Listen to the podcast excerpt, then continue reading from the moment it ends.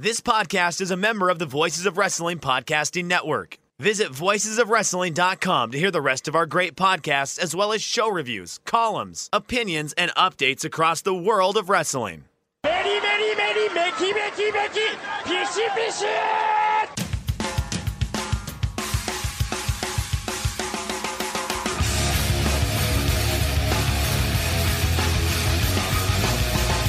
You are listening to the Voices of Wrestling podcast with your hosts, Joe Lanza X out and go listen to some boring podcast where they're, where they're afraid of their own shadow.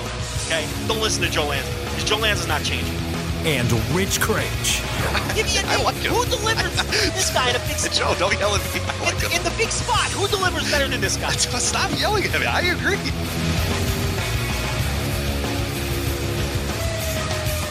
Now, at the beginning of this show, you're going to hear some uh, a weird conversation, the ramblings of a madman, as Joe Lanza talks to himself uh, for a few minutes. That is because, uh, unfortunately, my microphone was uh, was not working. So um, we decided to keep it in because I think it's kind of funny.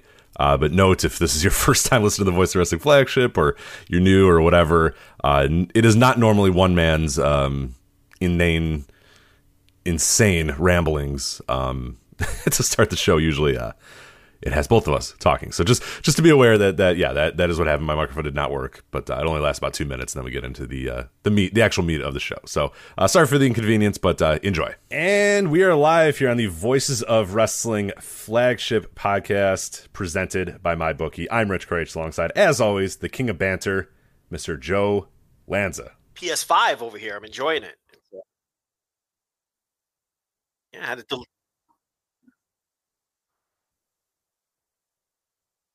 I did. I did not. Yeah. Yeah, I don't have one today, but um, yeah, I'm gonna get one. Yeah.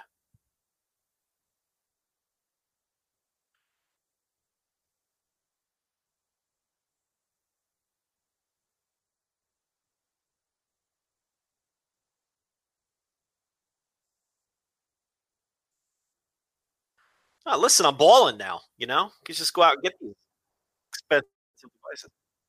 Um, I don't know. It just took me a long time to to to come around on getting a PS4, and by the time I procrastinated so long that I was like, ah, fuck it, I'm just waiting now because you don't you don't want to buy it when it's got like a year left. You know what I mean? So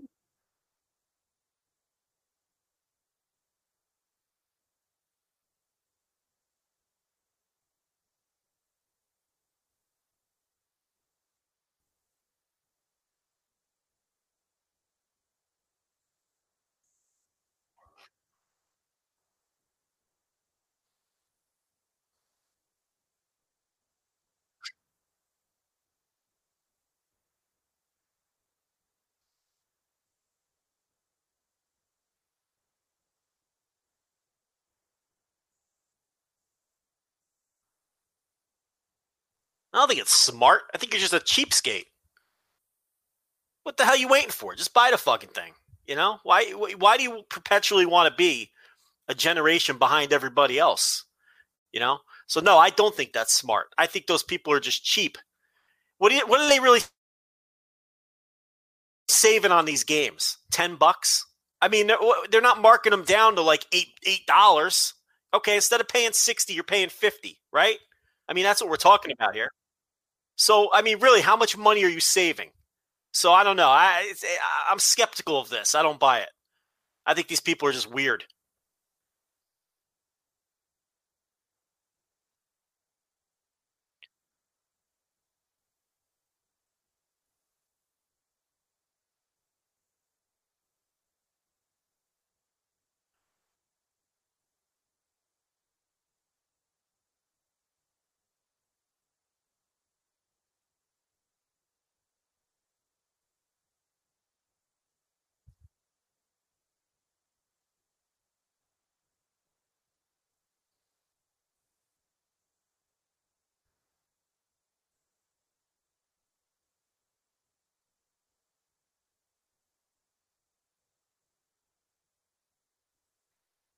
Yeah, yeah, yeah. They're playing with LeBron, Wade, and Bosh on the on the Heat, and you're like,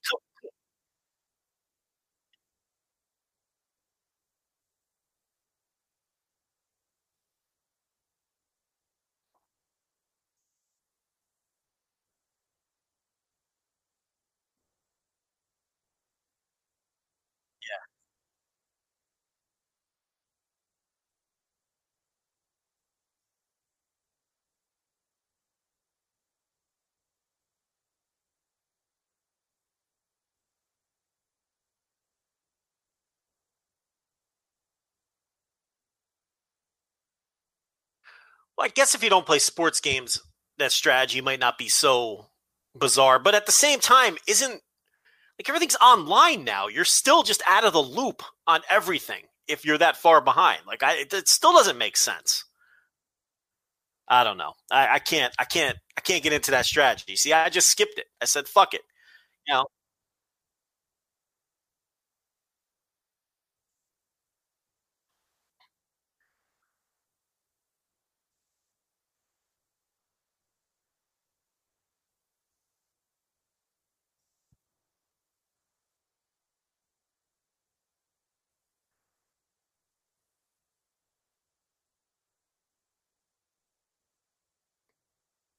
jeez, decrepit,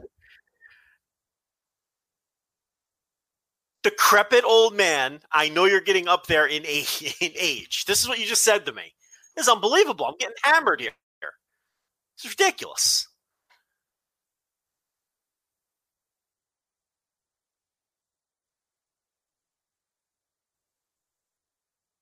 I could hear you, yeah. Apparently, nobody else can hear me. Let's see if I. Th- okay. Well, Rich told me a decrepit old man who's getting up no, there in age. no, there's That's no what proof that I did that. There's no proof that I did that.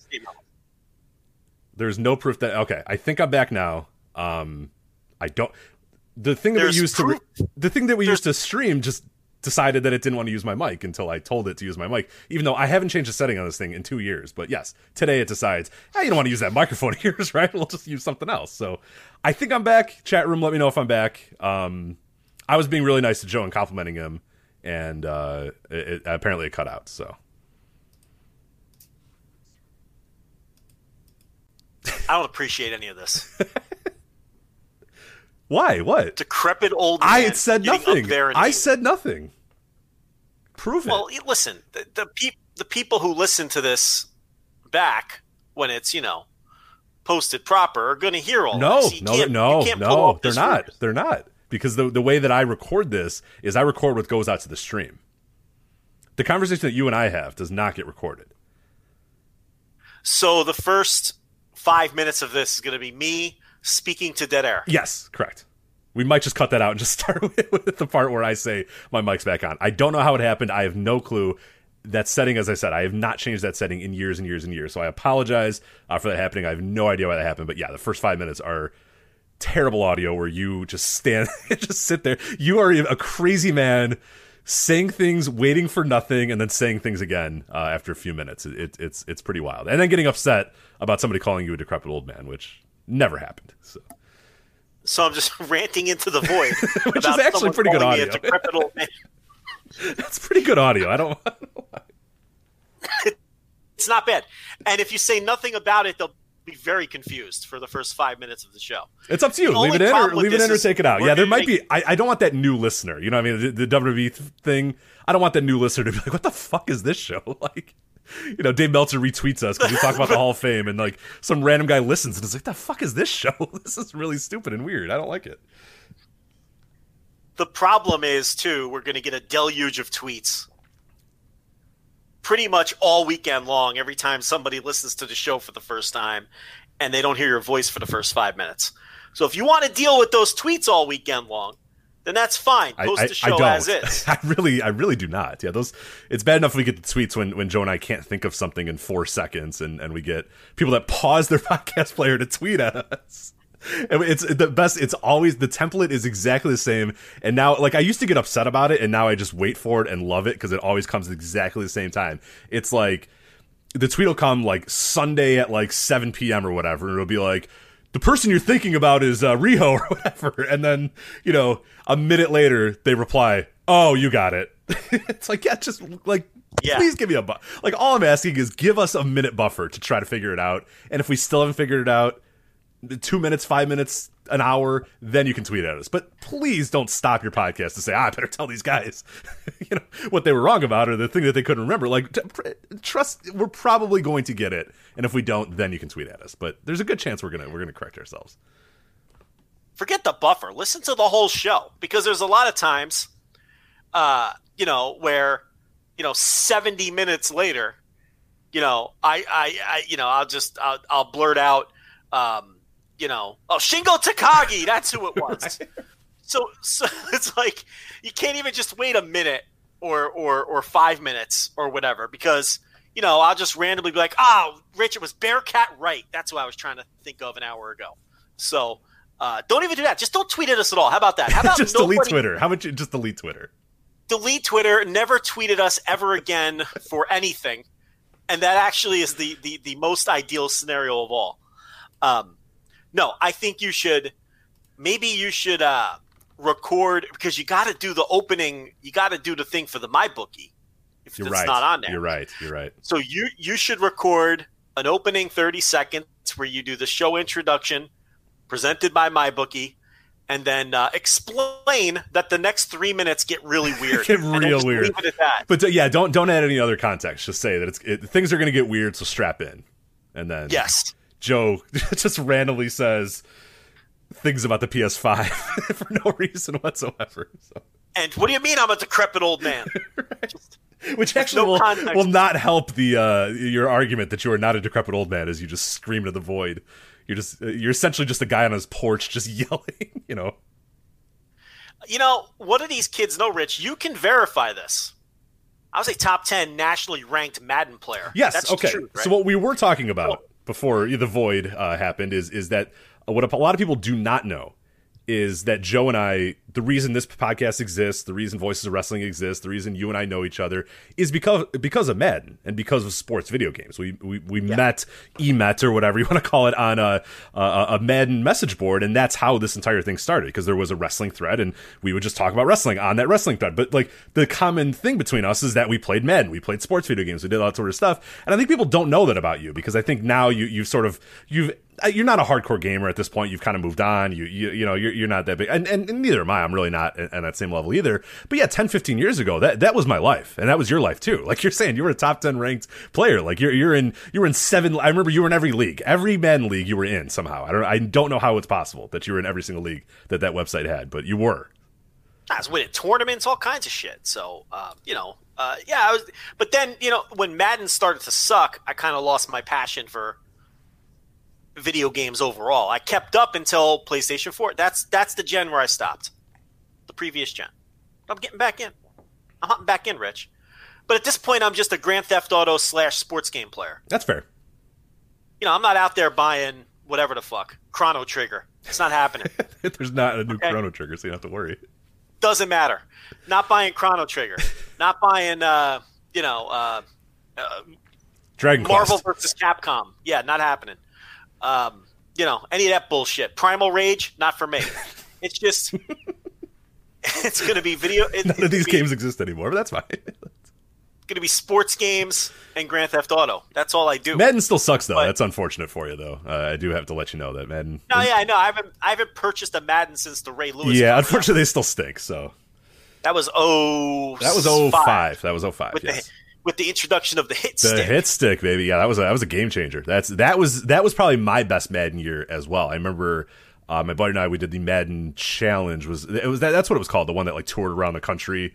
Uh, in different places, the Madden Challenge, and, and uh, him and I both did pretty well. He uh, he ended up in the final four, and then just got absolutely just completely destroyed by the guy that ended up winning the entire thing. And it was just like I had never seen a guy that was like so good at a, at a, at a game, and I think he was like a nat. He was like number three in the world, and ended up you know winning you know tons of money for you know tournaments all across the country, or whatever. But my buddy, yeah, he he went on a run, and I made it to I want to say I made it to the quarterfinals or something like that. It was pretty good uh, year, but yeah, that that that Madden 05 was that was it, man. That was the whole thing, and then 06 you get the the QB cone, and then it it all kind of falls. Well, 05, 05 is the one that chased me off that's the one where I played it for a week and promptly brought it back, and I never played it again.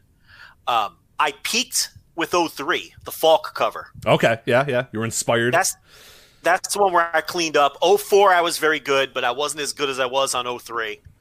Um, 05, I hated the game, but I kept playing NCAA. That I never gave up until they stopped making them. Yeah, oh, I played NCAA till till the bitter end. Those games were awesome. Yeah, I, I honestly I have an Xbox right behind me, an Xbox 360 that still has you know an NCAA 14. I want to say uh, is the most recent one, and, and I fire it up every so often. I, I, you know I do, I do an okay job every so often. You know, throwing that. I mean that, that just doing the recruiting. I get I get like sucked into that game. Uh, these days, but I don't. I don't know if it's ever coming back. Unfortunately, NCAA football, but maybe one You, day. you know what I was big on in the PS3 era? The 2K team up. Oh, but now you're back though. I know I will be back, but the team up was tremendous. I Did know you the team up is still ch- yeah oh absolutely still do still do. I don't know I don't know if, if they carried it over to next gen. It uh, it is okay so I will tell you about team up. It's been a while since you've been around. The team up used to be really awesome because you used to be able to select any team you wanted like you know Yeah. teams that like actual teams like and, and that would be our thing is like me and my buddies would would play as the worst team against like whatever you know the heat you know insert whatever the best team was. Everybody would always want to be that team and then our goal was like you know, with the, the the New Jersey Nets led by like you know G- Yi Jianlian and like you know, Yeah, yeah. The the famous one was we would always be the Knicks and it was like Chris Duhon and David Lee and these guys I'm sure on the other end are like what are these guys doing like are you kidding like we're the Heat and they're gonna be fucking you know Chris Duhon and David Lee and then we would just destroy them we would just pick and roll them to death just absolutely destroy them it. The problem now with Team Up, and again, I don't know if this is moving over to next gen, so just just a word of warning, is that it's called All Star Team Up now. And what happens is essentially you only can pick like the best players in the league or the best players of all time type thing. Okay, that sucks, and I'll never do it. Yeah, it stinks. So we still we still uh, troll because like you can be you can be semi bad like good all time play. Does that make sense? Like I like I like I'll choose like Rudy LaRusso. you know what I mean? Like some you know 1950s you know Minneapolis Laker or whatever that you know was a center but is like five six or whatever you know six six four or something like that. Uh, but yeah, it, it kind of stinks because it's just a bunch of people playing as like LeBron and and, and Jordan and just turboing and dunking everywhere and stuff. So it, does No, absolutely stink. no. so. I, I I want the team up where it's like Kings versus uh, Grizzlies. Yeah, right, right. That is That you're- is that. Unfortunately, is not. I- And again, I don't know if they changed it with next gen, but they stopped doing that style of team up uh, a few years ago, and it, it, it still breaks my heart every day. Did we ever play team up? I we might have. I think we did. Yeah, I, I'm almost positive we did. with that whole crew. You know what I'm talking about. I don't know if you were still around then though with those guys because I definitely played team up with all those dudes. But I don't know if you were around. You may have been. You Well, see, I never been. had a PS3. Were you only a PS3 guy though? Well, there you go. So yeah, you no. So I, I was yeah. the 360 guy. So yeah, I don't think I did. Okay, so yeah, we definitely didn't. But uh that yeah. Um I don't mess with my player. None of that bullshit. I'm not looking to fucking I, I'm not looking to to to to fucking role play. Okay? I, I just I want to play the game. I want to pick the Sacramento Kings and I want to play my little association mode or do some team up. I'm not into all the other bells bells and whistles bullshit that they add to these games though. Like you, you, you pop into 2K and the first thing they make you do is create a my player. Yeah, is that not the most infuriating thing ever? And I'm like, I'm not interested. I don't care. I'm never using this ever in a million years. I'm never playing with this my player character. But they make you go through the whole process of creating this thing, and then you level them up and all that shit, and you play online. I have no interest. So you know that that that's kind of annoying. But um, I did transition from Madden to NCAA. Oh, I had a I I did have an MLB the Show phase. Ah, okay, well. yeah, yeah. That game's still great. That's game, and and you know what? What's going to help with you is that they haven't really improved it or changed it much in like the last like four or five years.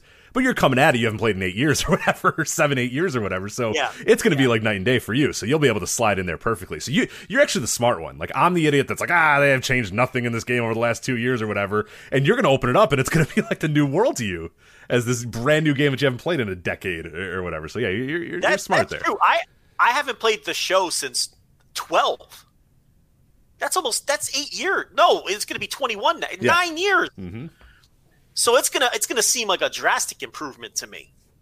Uh, Matt, you know what? I'm gonna commit to buying Madden for the first time since that Ray Lewis cover, and we'll see how that goes. Maybe we'll do some bonus content on that. You know, since we're wasting everybody's time tonight on it. yeah. So, But, so you uh, said you had a topic to lead to lead the show off. So, uh, let's let's go with that. What what well before we got absolutely derailed by my mic being muted and this PS5 talk. What what what did you have on your mind? Well, thank God for the shitty video game talk because half of it your mic didn't work, so we kind of got bailed out there. But um, I guess we have to talk about wrestling, right? At some point, yeah, it kind of stinks though. Um, it, some of it's good, but most of it's not good right now. So I'd rather talk about Madden 05 or 04 with you. Yeah. But uh, yeah, I guess we'll we have to do it. So there's a guy in the chat room at, saying that I guess Joe isn't playing Road to the Show on MLB. No, I told you I'm not into fantasy role play unless it involves my bedroom. That's the only place you're going to get fantasy role play. I don't have any interest in uh, creating myself in a video game. Okay, you got to set your limits somewhere. If I'm firing up the MLB the show, I'm Joey Votto. Okay, there's no reason to put Joe Lanza on the Cincinnati. It, it, no. So the answer is no. Um, very much against that. Okay, so wrestling. You want to do some wrestling? I guess. Yeah, I, I suppose we should at some point. Okay, so I talked about this a little bit behind the uh, paywall today on the on the uh, Thursday Dynamite review. It's no longer the Thursday TV reviews, Rich. It's the Thursday Dynamite review because I dropped NXT. You're really you're missing some great it. NXT TV. I can tell you. I watched a few minutes. I watched a few minutes of this week's NXT, and I, dude, what is that? What is that show now? I I I've lost all connection to NXT. It it, it is so weird Nothing makes sense. It's so bizarre. I turned it on and you know there's there's Bo or whatever his name is and he's being held by his hands being held by some old Asian dude, and then he draws an X on him, and Bo's like shaking, and I'm like, "What is? What am I watching? What is this? Dear God!" Oh well, Xia Li was losing all of her matches, and then uh-huh. Bo came down to the Bo came down to the ring one week and handed her a letter with Chinese lettering, uh. and she looked real nervous, and she was like begging William Regal for more chances to win uh, matches, and and he didn't want to give her matches because she stinks and she never wins, and you know, and I thought it was going to be some kind of like creepy, like uh, you know, uh, just some kind of storyline where she's you know, because uh, she looked very nervous about the fact that she got this letter, like uh, maybe she was being abused or something. But now, you know, now Bo has been worked in. It turns out that their family back home is uh, very disappointed in their performance and what what are we even doing here? Yeah. Nobody cares. Why are you explaining this? Again, but you could have point, made all that up, and I would say, sure, I believe that. That's exactly. I have no idea if you're actually saying the truth, but I don't care because that sounds stupid, and I don't want to watch it. So no, NXT has is now firmly become the sixth hour of just uh, main roster television. It's not what it used to be. There's it, it, it, just it's a completely different feel and and um, it's not a bad show but it's not a good show either and I just got tired of devoting um, a lot of hours to it. You know, the two hours it takes to watch it, the hour it takes to take notes and put a show together and review it, and I don't know. It's, it has freed up a lot of time for me to not have to deal with it anymore because it just it isn't, it isn't very good. But that's not what I wanted to talk about. What I wanted to talk about was I've kind of come to this realization, and I want to pitch this to you. Uh, with AEW announcing Moxley versus Omega for Dynamite on December 2nd. Did you see this? I did. Yeah, yeah, I did. And people saying, well, that's a pay per view match, right? That's crazy that they're just doing that on Dynamite. But a point that I've been making on the TV reviews for many months in regards to NXT and their television ratings is whenever NXT does a special show, most recently with the Halloween Havoc, but we've seen it at other times whenever they give away takeover quality stuff on NXT, they always pop a huge number. It works, right? They uh, they, they compete with the Dynamite numbers. They beat Dynamite. Uh, have beaten Dynamite sometimes, you know, at times in total viewers, uh, like they did the Halloween Havoc week.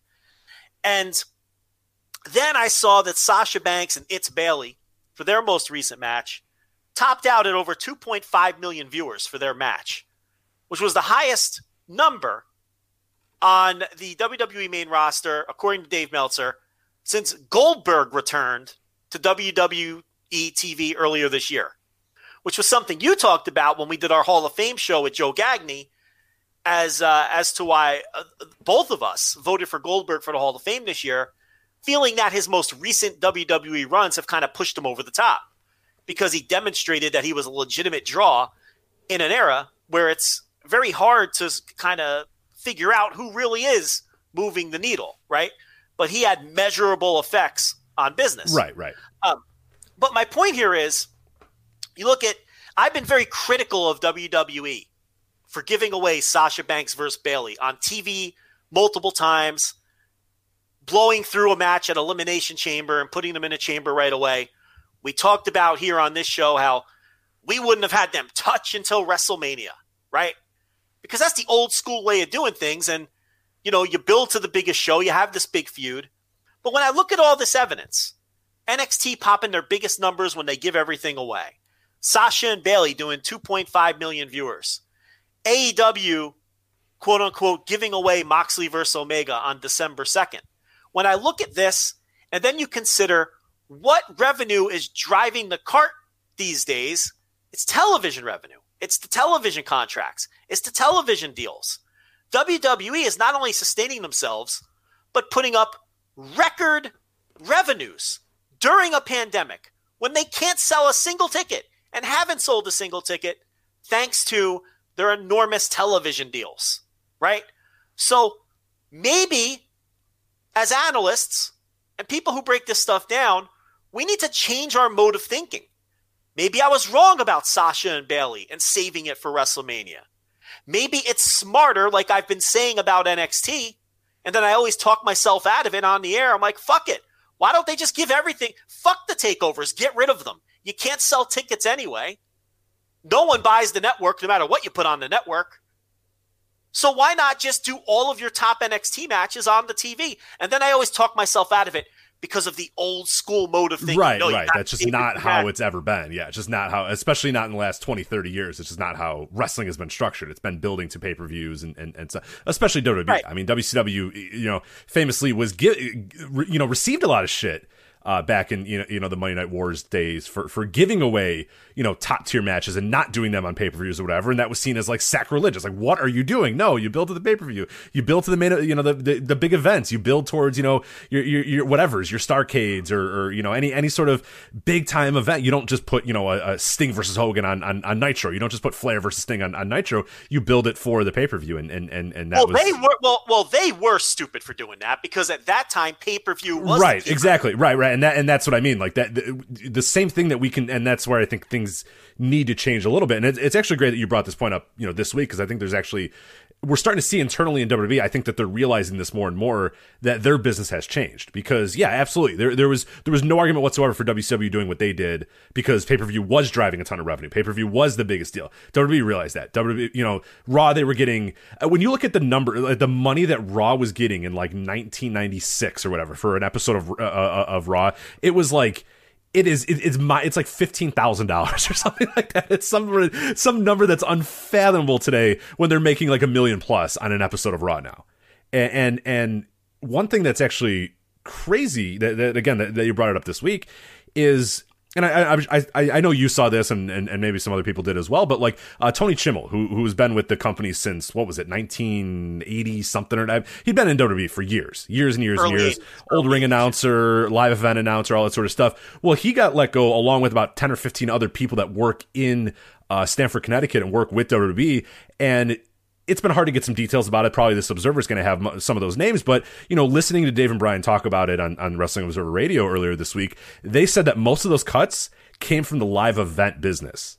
The live event people, the coordinators, the talent, the you know, the building bookers, the the people that coordinate whatever, you know, coordinate cater, anything, any sort of live event business people. That's where the biggest cuts have come in WWE's office because I think they realize, and and and it's something that we've been talking about for years. I've been talking about for years you know, especially every time these quarterly reports came out and I'm looking at the house show numbers, I'm like, why do they run house shows? What is the point of running these house shows? Why would you even bother running these? And I think WWE is realizing, wait, what is the point of us running these house shows? I don't know if they're ever going to go back on the road full time ever again. Even even when we're back to normal, quote unquote, even when when this is over and done with or whatever, I don't think they're ever going back on the road because why the hell would they? There's just no reason to. Less infrastructure needed, less talent needed, less wear down of talent, and look, you're making more money than ever by never leaving the performance center or never leaving the Thunderdome or never leaving whatever. I still think they'll go on the road potentially for for big time pay per views and stuff, but you can make an argument that I mean, is it even worth it? Is it even worth it? You know, if if and and I think that kind of plays into your thing as well is that we, we're, we're the wrestling business. 2020 is going to be a, a, a just a monumental change in the wrestling business things will never going to be the same again. It, it is not only because of COVID. WWE signs that deal, AEW signs their deal. As long as that TV money is coming in, there is no reason whatsoever to look at the past wrestling business and follow whatever the past wrestling business was in America. It, there's no reason for house shows, no reason to build the pay per views, like you said, no reason to go on the road full time, no reason to have people on the road six days a week or whatever. There's just no, no reason whatsoever to do that because it's just not a big part of your revenue anymore. And as we're seeing in 2020, they don't need it. They're better off without it. you know, so uh, how sustainable that is, I don't know. But I mean, fuck, I think they're going to try for 2021. I, you know, sorry, Des Moines, Iowa. I don't think you're getting you know WWE live anytime soon. Yeah, I, I just think when by far the biggest revenue stream are the television contracts, that I think that your television ratings need to be your top focus now. Yeah. As opposed to saving your matches for your pay per views when in WWE pay per views are virtually non existent. They exist, but you know, almost nobody buys them and it's a drop in the bucket to their total revenue. When WWE Network has been a bust, has never come close to meeting projections, and nothing they they do can seem to reverse that to the point they've essentially given up on it. I mean, if if giving away WrestleMania for nine ninety nine wasn't going to make the network a success, nothing will. So when you consider that they don't even pay per views are a virtual non entity, the network is just it was too early and of an idea, and it's never going to get off the ground, and, and never going to meet the projections that they were hoping for. And in AEW's case, they do four pay per views a year, and no matter what they put on them, they do the same hundred thousand buys every single time. They've got a loyal customer base that's going to buy all of their pay per views within reason. You can't put an AEW dark level lineup on. Right, right, right. I hope people understand what I'm what I'm saying here. I'm not saying you can literally you still have to put up strong cards, but if they put up any reasonably strong card, they're going to do right in that same range as they always do. So, if the television deals are the prime revenue driver, then maybe what we're seeing here are these companies reacting to that. And maybe I that we were wrong all along saying that they were they were wrong to burn off Sasha and Bayley on TV multiple times and I still wouldn't have done an elimination chamber match as their first pay-per-view match necessarily. I think you could have saved that at least. But you get the idea and it's kind of like what really made this sink in for me is seeing that Mox and Omega match being advertised for December 2nd and seeing that big number that Sasha and Bayley did this past week and then thinking, well, oh yeah, this is the same argument I've been making for NXT. I've been saying that NXT should follow this strategy. But it seems as though everyone's doing it now because they're following the money. And I think that pundits like us need to change our mode of thinking. And maybe we need to get away from analysis that we've been doing for the last 20 years out of habit of, oh, they need to save Moxley and, and Omega for pay-per-view. Why? I mean, if there if if if there's more upside in increasing your television ratings and and getting a monster television deal, and maybe that needs to be the focus as opposed to to putting all of your in, in AEW's case putting all of your matches on pay big matches on pay per view, and in WWE's case, honestly, putting any big match on pay per view. Why would WWE put any big? No one buys the, the, the network anyway. So, you know, they're even in a more drastic position to just kind of give things away. I keep using the phrase give things away, but it's not giving them away. Right, right. they're making billions of dollars on, on these matches and, and, and those shows. So, yeah. So, this was kind of the thought process that I went through today. One cough per show. And I thought it would be interesting to pitch this to you to see what you thought. So, so my initial thought is, and and, the thing that I always come to, and and it feels like it's a conversation, especially you know you and I, we, we follow sports, uh, we're big sports fans. For the last ten years, people have been saying, yeah, this TV money's good, but when that bubble bursts, like, oh man, look out. you know what I mean? Like when that bubble bursts, look out.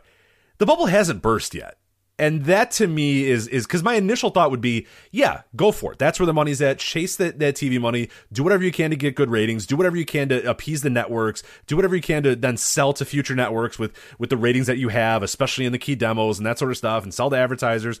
That makes all the sense in the world. That is where the money is at in in, in modern american pro wrestling is, is absolutely. Is that always going to be the case though? And do you want to maybe I don't want to say hot shot. Hot shot's not the right word because I don't think what AEW is doing is hot shotting Omega and, and, and, Ambrose by having it in December. Like they're saying that, hey, in a month now, for a month from now, this is this big match that's going to happen. I don't, I wouldn't call that hot shotting. What WWE did with Sasha and Bayley, I suppose you could maybe argue just seems like they were rushing through it as quickly as possible, not building anticipation. And and to me, that's always one of the big things about pay per views, and that's what the big thing about major events in, in, in wrestling is that you build an anticipation, you build and you build and you build, and you make people want it even more. And you can do that same thing with TV. I just worry that if we come into too much of a you know, where people get in the habit of just every single week has to be a gigantic match, a gigantic moment. A... Okay, well, let me. Okay, that's a great point that you're making because whenever I uh, talked about this in regards to NXT on the Thursday TV reviews, the subscribers know. My point was always you can't empty the tank every week. Exactly. Yeah. Because, right. Right. Right. Because then you're just you burn it out. It's like anything else. You you still can't burn the territory out. Okay.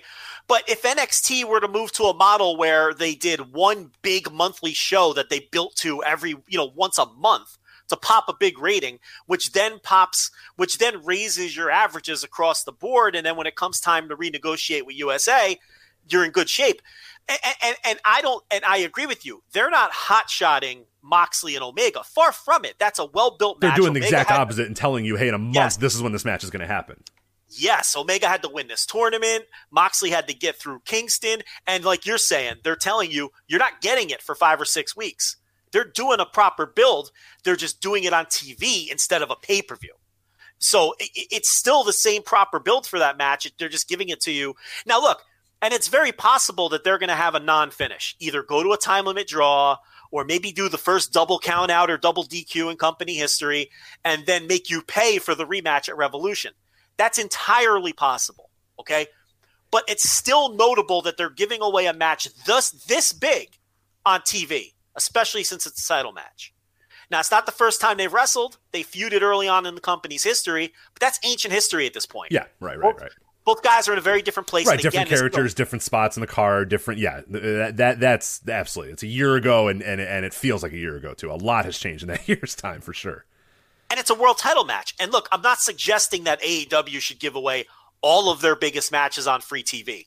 I think NXT should. I really do especially during the pandemic. If you can't sell tickets to Takeover anyway, and takeovers aren't moving network buys, no.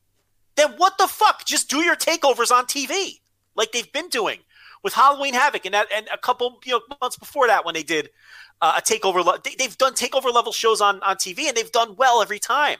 So instead, why don't you just build to those and put them on TV? I think, and that, see, I think it's a different case for all three. I think NXT they should absolutely dump the takeovers off the network and do them on TV because it works. AEW, you've got four pay per views a year, but in between, I think they should give away their biggest matches in between on free TV, like they're doing with Moxley and Omega, to help those ratings, bring viewers in. WWE for the main roster, you know, again, that's a little trickier. Um, but I, you know, I think they should all handle it. It should all be handled in different ways. But I do think it's time to adjust the thinking because it's like, why are we being slaves to the old system of, right. of, of what was driving the top revenue when clearly right now it's and look um, the dude uh, the other con the one that WWE hired to take the place Nick, of Barry yeah, Nick Khan, Nick Khan. Nick Khan. You know he's confident that despite their rating slump that by the time the new deals come around which is another four years by the way because they've only just finished year one of the deals that they just signed he's confident they get even bigger deal anyway and this is a guy deeply embedded in that world. That's why they hired him. So it's like if the experts don't think that bubble's bursting yet, and we're talking about a half decade down the line, which is an eternity, then I think you need to model your business around what's going to drive the most revenue, and that's TV. So I think we're going to see more things like Moxley and Omega on Dynamite. And we're going to see more things like Halloween Havoc type specials on NXT and and and and more things like Sasha and Bayley wrestling each other on TV multiple times before you know they ever wrestle on pay per view. Because I just think that that's the you got to follow the money. No, it's a great point. I, absolutely, yeah. This is this is it's been a transformative year in in pro wrestling, and we're going to talk about it a little bit uh, later in the show when we talk about you know WWE developmental and all that sort of stuff. But uh, yeah, I it, like you know when, when you know the thing that you're talking about there with the TV, you know the thing where I, am mentioning with Tony Chimel and the live events uh, business. You look at AEW and they haven't had to book a building in a year or you know most of the year they haven't able to they haven't had to travel they haven't had to you know take all their stuff and set it up and put it you know it has been i, I really do wonder i really i i, who knows? Who knows 2021 is going to happen? You know what's going to happen or, or, how the things are going to go or, or, whatever. But you look at the landscape of pro wrestling, and it, it's kind of funny. It, it, harkens back a little bit to the Hall of Fame show that you know we did uh, over the weekend with Joe Gagne, and Don Owen is a name that we mentioned before, promoter that you, I think you voted for him for the Hall of Fame. I forget did did Gagne vote for him Hall of Fame or no? Uh, I've got my notes here. Um, Gagne. Actually, I didn't take notes on the non wrestlers. Oddly enough. Yes, I'm so. sorry. I don't. I, I, could. I could click around or whatever. But, but yeah. regardless, you've been a Don Owen voter it, it, many many years, and people always say the the thing that kept Don Owen alive for five six years after almost every other territory went out of business that kept him going until you know what 90 91 92 somewhere in that range yeah. is that he bought his own building he did tv out of this old converted bowling alley and he didn't you know he bought it and then it, he didn't have to pay rent. He didn't have to travel. He didn't have to do a bunch of shit. Guys just came, they worked his building, and then they left. And that was what it was. And I, I'm not saying that like that's going to be the long term play for WWE or AEW, and, and maybe the wrestlers are going to say, "Nah, dude, I'm sick of working in front of you know no fans or, or, or planted fans or whatever." But we talked about this a few weeks ago with WWE. This is Vince McMahon's dream. Is look, I control the audience now. I make them boo. I make them cheer. I make them do what I want them to do, and I never have to worry about them booing the guy that I want to cheer, or cheering the guy I want to boo, or getting bored by a match, or chanting things I don't want them to chant. I control the audience now. And that temptation, the temptation to say, ah, you know, this has been good. I've been able to control everything, and we've made more money than ever, and it's cheaper, and and our bottom line is now a lot less than it than it used to be. Scrap all this. Let's go back on the road and and and, and pile all these people up into trucks and, and and cars and have them go all over the road and do this sort of thing. So we're back in these crowds and and I'm back trying to manipulate these crowds and failing miserably because I'm terrible at what I do. Like the, the temptation to not just say, "Fuck it, let's just do Thunderdome in our own. arena. Let's buy an arena and just do Thunderdome from this arena from here on out." It, totally justified, I think, at this point. For for Vince, absolutely, because and I made this point earlier in the week. They're not a wrestling promotion anymore, no, and I don't no. think that's a and that's not even a unique point for me. They are a television content company, and you know he's finally achieved his dream of just creating a television show as opposed to a wrestling promotion. Where I think AEW still sees themselves and they are a wrestling promotion, and you know they can't, you know they'll get back in front of live crowds and and all of that. And I, I do think this is tempting for Vince because, like you're saying, he can control the reactions, he can control all of the narratives. Where before they had totally lost their their grip on controlling the emotions of the audience. They have he totally lost his touch, and um, like you're saying, now that doesn't have to be a factor anymore, and he can put the the stories on TV that he wants to put on TV and tell them his way without any interference from those pesky fans. Yeah. Mm-hmm. And, and, and at the end of the day, we're just costing them money anyway. Right, exactly. Yeah, and and and the thing that I thought was really interesting, and, and you know, we we didn't talk much about it, but the WWE Business Report, the, the, the Q three that came out, is that everybody was thinking, oh, this Thunderdome, what an investment this was, and I looked, and it was like barely an investment. It was a drop in a drop in the bucket of, yeah. of WWE Business, and it's like, holy shit, they rented a, a basketball arena for two, three months or whatever. I forget what exact time was. Set up all these video boards, did all this sort of shit, and it cost them nothing.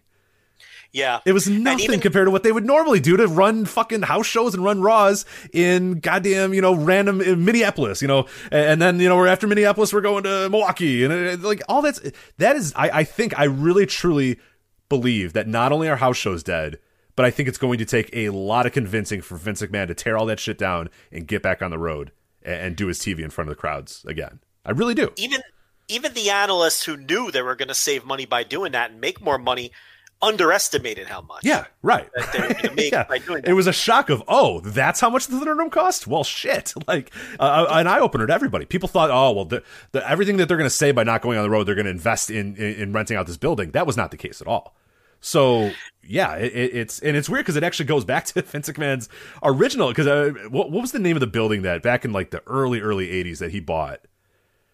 Oh my Oh, the, god! uh, what am I? oh, the mid, the the- Hudson Civic. Uh, what is it? The No, it wasn't the Mid Hudson Civic Center. He didn't buy that. He bought um, it was a small hockey rink in Rhode Island. I think. yeah. Fuck. what is the name of that? It's right the, I can't I can't remember the name God, of the building, damn. but it- But it that's was, like uh, originally Vince McMahon's idea, and like originally a lot of wrestling promoters did the same thing and said not necessarily that they didn't want to have fans, they wanted to have fans, they just couldn't afford to like go, you know, so they did all their TV from one central location. And uh credit to the AWA Team Challenge Series, they had the better idea. let's just video, let's just green screen crowds in.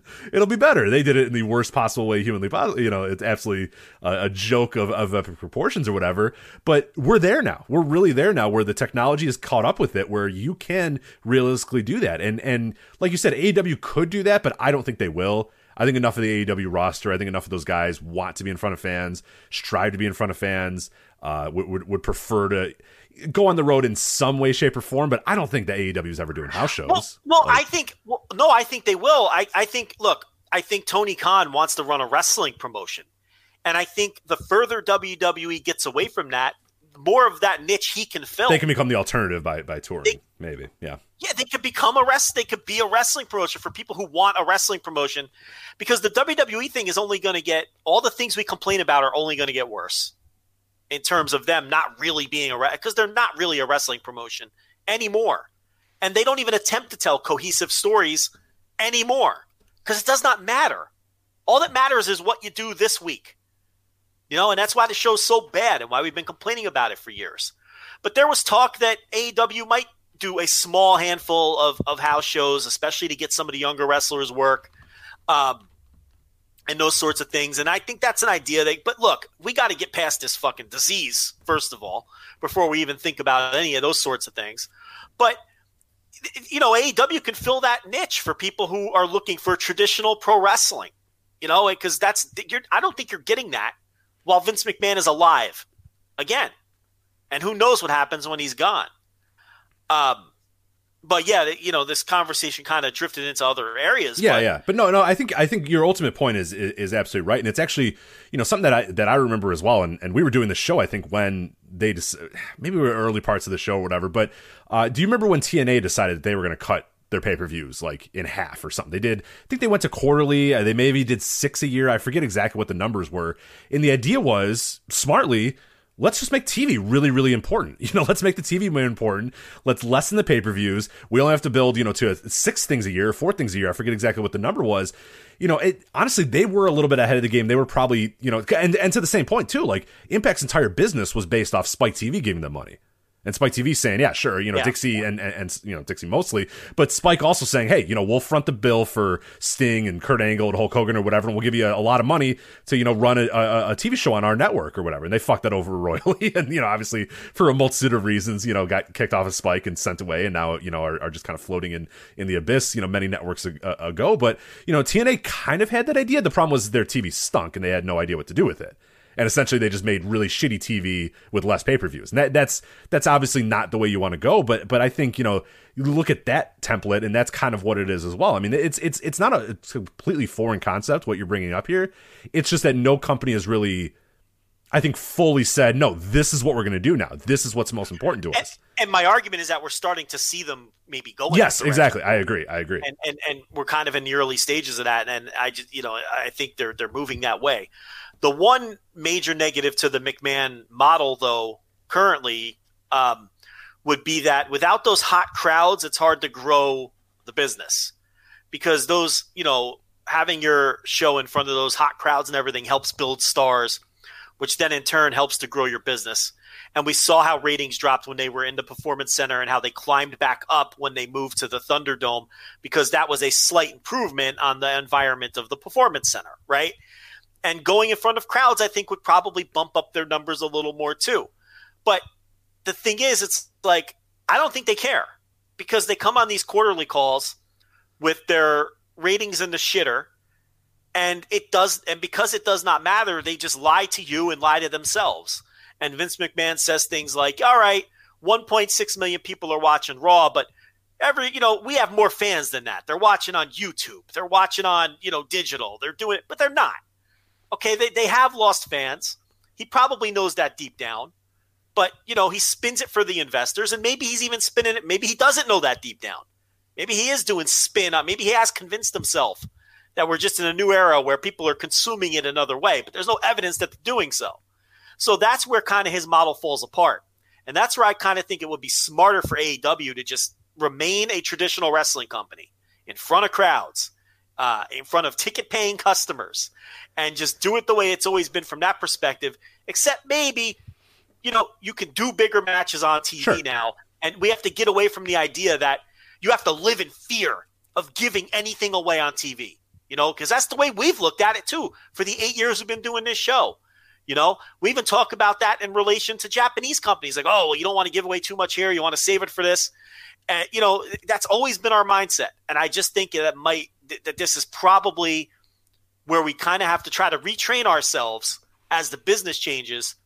Uh, this idea that you're giving things away on TV when TV at this point is honestly the most important thing. Yeah, absolutely. But definitely for now AEW, you can compare the forty-five million dollars or whatever it is per year that they're getting for TV, and then try to do the math and figure out what they're getting when they sell four hundred thousand pay-per-views a year, and and you know maybe it's a little more balanced there. That's why I say you can't just approach it black and white across the board. Every company needs to approach it the same way because their revenue balance is going to be drastically different than WWE's revenue balance because of the enormity and the size of WWE's TV deals. But the end game for AEW should always be to try to get a bigger television deal every time. So if that means you have to quote unquote burn off a Moxley versus Omega now and then, I think you have to do it. Yeah, and, and and you know, some people in the chat room have brought up a decent point that like Pac and Omega was, you know, the Iron Man match was on TV, and and maybe that was like a sign that this was to maybe be what this company could do it sometimes. You know, that that that was done before Revolution, the week before Revolution, the week of Revolution, right? Like they decided th- this Pac versus Omega, which had been built pretty well and was a decent match. It's nothing on the level of Omega versus Moxley. Like this is the first time that I would say they've blown off like a true sort of main event title match thing here with, with with Omega Moxley, but they've done it a little bit before. They've they dipped their toes in it without fully going in. But yeah, you're absolutely right that this this Moxley and Omega thing is jumping all the way in the deep end and just saying fuck it, we're doing it and we're going This is for the it. big. This is by far the biggest match they've yeah, ever done. and, and and again, like you know, to our point that we talked about a little bit earlier, eh, I, I'm all in favor of this, provided you you give it build and you say, hey, look, in a month. This is the match we're going to give. It's a big time match, but it's happening in a month. I am Yeah. 100% okay with trying that. I am not 100% okay with Dynamite starts off and they say Tony Khan made Omega versus Moxley tonight on uh, Dynamite. Like that shit's terrible, and that will always be terrible. That is a, No, you a- can't. You, a horrendous you idea. Can't, yeah, you can't burn it out, and you can't be desperate, and you can't fall into the trap of we did a bad number last week, so we have to hot shot some- Right. something this week.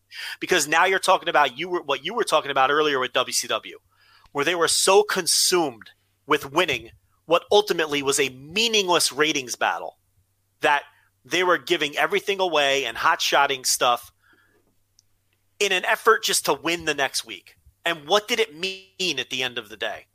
Whether you beat WWE by 200,000 viewers or lost by 100,000, what does it matter looking back on it 20 years ago?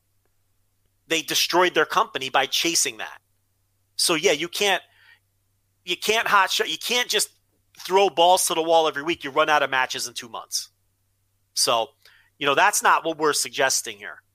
It's but but but there should be, you know, uh, more of directing your business towards what's ultimately going to draw you the most money. And that's definitely not house shows anymore, as Rich has been laying out for months, if not years. And it's uh, quickly becoming not pay per view Yeah. anymore. It's pretty wild. Yeah, the the network. I mean, we we've lived through the beginning of the network, the the anticipation of the network, the the rollout of the network, the projections of the network, and it is it's pretty undeniable that that thing's been a massive failure. Like I love it. you know, like I've always said, like I was a day one subscriber and I'm never getting rid of that thing because it's awesome and it's incredible to just, you know, pop on whatever the hell I want to watch at any point. If I want to watch, you know, an episode of 1991 Superstars or whatever, you know, whatever I want to put on any pay-per-view, any it, it, but like it's a it's an absolute disaster. It's a fucking failure of of, of epic proportions just didn't work. I mean, it just didn't work at all for what they wanted, and it, it, it it's I think it's it, it's it's played a huge part in transforming their business. Because if that thing had five million people subscribing to it, then I don't know the, that that what you're saying it would be as easy to do. Whereas now it's like, ah, fuck it, who cares? That makes that- that's one one ninetieth of our our our, inc- our revenue. Well, Probably way less than that even. Yeah, what are they at? What's their number even at right now? Eight hundred thousand. What? Uh, The network, because it, it, it hasn't reached. It, it, fell below a million. right? Or am I wrong? I think it, no, no, no, no, no. It was 1.3 million or something like that. Okay. Last. Um, they haven't given a number in a while though. I don't. I don't. Let's say it's still a million. A million Uh, dollars at ten dollars. you know- that's a fucking nothing. you know, a- that's nothing to them anymore. Uh, Netflix has 195.2 million subscribers. right. Disney Disney Plus, which is considered like, eh, it's been okay, right? 73.7 million subscribers.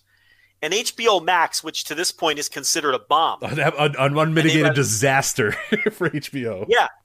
And they've had no they've had problems getting on certain platforms. I still don't think they're on Fire Stick and uh, I'm not even sure if they're on Roku yet. It's been considered um, you know, not a bomb on the scale. What was the mobile thing that just folded? That thing Oh, Quibi. Quibi, yeah. it's not Quibi levels, but HBO Max, you know, in the industry is considered to be struggling, has 38 million subscribers, yeah, right. And WWE Network ha- has hasn't been able. Their initial projections were three million. Hey, they never, never got to two. I don't think they ever got to two. I don't think so either. Yeah, I think they got 1.8. I think was maybe their highest ever, and I might be making that up too.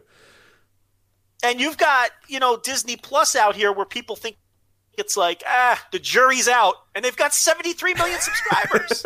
right. So, you know, it just tells you, you know, it's uh, and look, I'm as stunned as anyone that the network didn't work out. I mean, it is an incredible value for nine dollars and ninety nine cents a month. It's ridiculous, To- you know, to get all of the pay per views every month and then that entire archive for nine ninety nine. It's just stupid. I have no clue why it hasn't taken off and why it hasn't worked. I can't figure that one out. Do you have any clue why that wouldn't have worked out? And now, because it's existed for six, uh, what is it, 2014, right? Uh, yeah. So now, so now we're six years into it. Can't go back because now you have set the value for your pay per views at ten dollars. You can't put that toothpaste back in the tube and charge fifty bucks for them now. You're stuck, and it's really amazing to me that the network has not worked out six years into this thing. Yeah, I mean, at the time when, when they rolled it out, I, I, I kind of said, and it's weird that you know, that it's it's been as true as it was, but like, unless WWE gets more popular, it's just going to be impossible for them to grow these network subscribers, and, and, and until they they convert the, I mean, they, they have they have such a terrible terrible job of converting their quote unquote fans. And that's the best thing when Vince McMahon says, "Oh, well, we have way more people that consume our our, our stuff, and they they watch on YouTube and they watch on Twitter and they watch all this sort of stuff." Well, when you use those numbers and they say, "Oh, we have you know 45 million you know followers on this," and I'm like, "Dude, you only get 1.5 million of those 45 million followers to to pay you guys ten dollars a month? Like, you guys suck." You're really bad at your job. You're terrible at converting, and it just shows a how maybe how bullshit some of those numbers are, those social media numbers, and b maybe just how unpopular WWE is, and and and even terrible at their job to not even convert those people. Oh, listen, I'm not surprised in 2020 when 1.6 million people are watching Raw that they only have 1.3 million network subscribers. I was surprised in 2014 when they had 5 million people watching right, Raw. right. They converted. They converted like ten percent of their their their entire viewership to like network subscribers, which is wild. Yeah, and they were getting over a million people to pay $60 for WrestleMania that they could only get 1.8 million people or whatever it was to subscribe. I thought it'd be a layup to get at least like 80% of the people watching their TV to order. And that sounds insane in hindsight. They've never even sniffed that that kind of present. You know what I mean? It's like, well, now they are because no one's watching the TV, and it's like, you know, but but then they, you know, I couldn't believe it. I figured, all right, if five million, if four million people are watching the TV, why wouldn't three million people buy this thing for ten bucks a month with the ridiculous value you're getting? And I thought maybe it wouldn't work great at first, and maybe they were a couple years too early on streaming and stuff. But I figured by now it'd be a massive success. And we even talked about at the time. All right, they're sacrificing some pay per view money now, but it's going to pay off in the end. You know, it never did. And it's never going to. To the point they're trying to sell their pay per views to other streaming services and can't get anybody to buy them. How come no one's talking about that anymore? They can't even sell these pay per views. Oh, that's right. I forgot. At the beginning of the year, they said that they were going to sell the pay per views to other streaming services, and we all assumed Peacock or you know all these other you know startups were going to grab them. Yeah, and nobody fucking called them apparently. So Disney Plus or whoever the fuck, and they have not even been able to sell their pay per view package. And I think the network is such a value. I'd keep it for nine ninety nine without the pay per views. I like the archive so much. So it's like I don't know. That that one's a mystery to me. That one I don't get. But um, anyway, we kind of drifted off in many directions. That's fine though. That was that was a, that was a good little topic there. So uh, we got plenty more to get to uh, uh, today. Well, we got some other big picture uh, topics we're going to get to as well. But uh, before we do that, I do have to let you know that this episode of the Voice Wrestling flagship podcast is sponsored by our friends at MyBookie. And between the NFL, college football, there is no shortage of games to watch. Tennis, the Masters is going on right now uh, as well. Thousands of lines available to play all of your favorite sports and events. And you can turn your game day into payday with mybookie.ag. Uh, if you're the type of guy who likes to back the big favorites, considering put a couple on the parlay and get a much bigger payout, uh, or you can do the underdogs. Don't forget the dogs. Joe, you love the underdogs. Uh, what have you been doing? Uh, have you, are betting the golf, right? You, have been into the Masters. Take the points. Oh, the golf? Yeah. The golf. Um, I'm not touching it until after Friday. I want to see where we are. That's fair. That's fair. Cut. Are, are you a golf yeah, betting guy normally, or is this a new thing that you've you've jumped into? I will uh, bet the major events. Interesting. Uh, okay. Am I sitting there betting? You know, some random weekend events. Uh, you know, the seniors. Dust- You're not betting the seniors tour. like... Well, let me tell you something. The Caesars can be prof. The seniors can be profitable because, um, every now and then, Phil Mickelson, who just turned fifty. Oh, what a what a schmuck! Are you kidding? Listen, he's done it twice. twice this year. Phil Mickelson. he's probably he got 50, bets on himself during that thing, right? He has hopped on the senior tour twice just to kind of warm up and practice for whatever was coming the next week, and he won both of them. I mean, it's it's like easy money, and he wins them by like three strokes. It's a joke. So you're laughing about the senior tour, which you can bet on on MyBookie. Yeah, of course. By the way. Okay, but you got to keep an eye on stuff like that because you know when when a, you know Mickelson he cleans up, he beats these old men. He's you know he's playing seventy year olds. It's right, easy. Right, right and he's like a world class player, you know, and it, it, it's just stupid. So, you know, that's the kind of edge you got to look for when you're a gambler. There it is. So yeah, that, that's that's MyBookie AG. We've been talking about it for a while. Uh, game spreads, championship futures, player prop bets. It's never too late to get in on the action and start turning your sports knowledge into actual cash in your wallet. All you have to do is sign up at mybookie.ag, and when you do, we've been talking about this for months. And if you haven't done this yet, you're still stupid. You need to do this right now. Use promo code VOW to claim a deposit match, dollar for dollar, all the way up to a thousand dollars. So Joe, if I deposit $500 in mybookie.ag and use promo code VOW, how much am I getting from them? Uh, they will give you five hundred dollars. They're giving me five hundred dollars. Why are they doing that? That's correct. Why? Uh, don't ask questions. Just take the money, man. If I put a thousand dollars, they're gonna they're they're literally just gonna give me a thousand dollars. They're literally going to give you a thousand dollars. It's real money that you can gamble with today. Seems silly, but hey, you know they're doing it. Promo code VOW. Uh, it's a bonus they say to design to give you a little help and a little head start on your winning season. So that's promo code VOW to claim your bonus when you make your first deposit. UFC cards, prop bets for the Olympics or the, the presidential thing. There's no Olympics. No, don't do any Olympic bets yet. That's going to be a little while. But uh, NFL, college football, golf, tennis, all that sort of stuff going on, all the major sports and more. Sign up today to begin your winning season exclusively at mybookie.ag. Again, promo code VOW uh, to get that deposit match, dollar for dollar, all the way up to a $1,000. MyBookie.ag, promo code VOW. All right, let's talk about New Japan. Do we have to? It stinks. It's terrible. It's yeah. it's like I was I was I, I, from the moment we started this show, all those years ago, those many many years ago, the constant yeah. on the show was that New Japan fucking rocked. Yeah. The reason we started the show is you kept bothering me and pestering me to watch Satoshi Kojima versus Hiroshi Tanahashi. And I eventually did, and I said, Joe, that ruled. I want to watch more stuff. And you said I have more to give you, more to get. And then that's that is why the show exists. It was because you pestering me for months about Kojima versus Tanahashi. I, I, it's funny that you bring up that match specifically because I shit you not, Rich. A couple days ago, I went back and I watched Kojima win the 2010 G1 final against Hiroshi Tanahashi. Yeah, hmm great match. I watched Kojima, um, Tanahashi from Wrestle Kingdom Five, where Tanahashi wins the title, and we always talk about that as sort of the turning of the page into the new era of New Japan.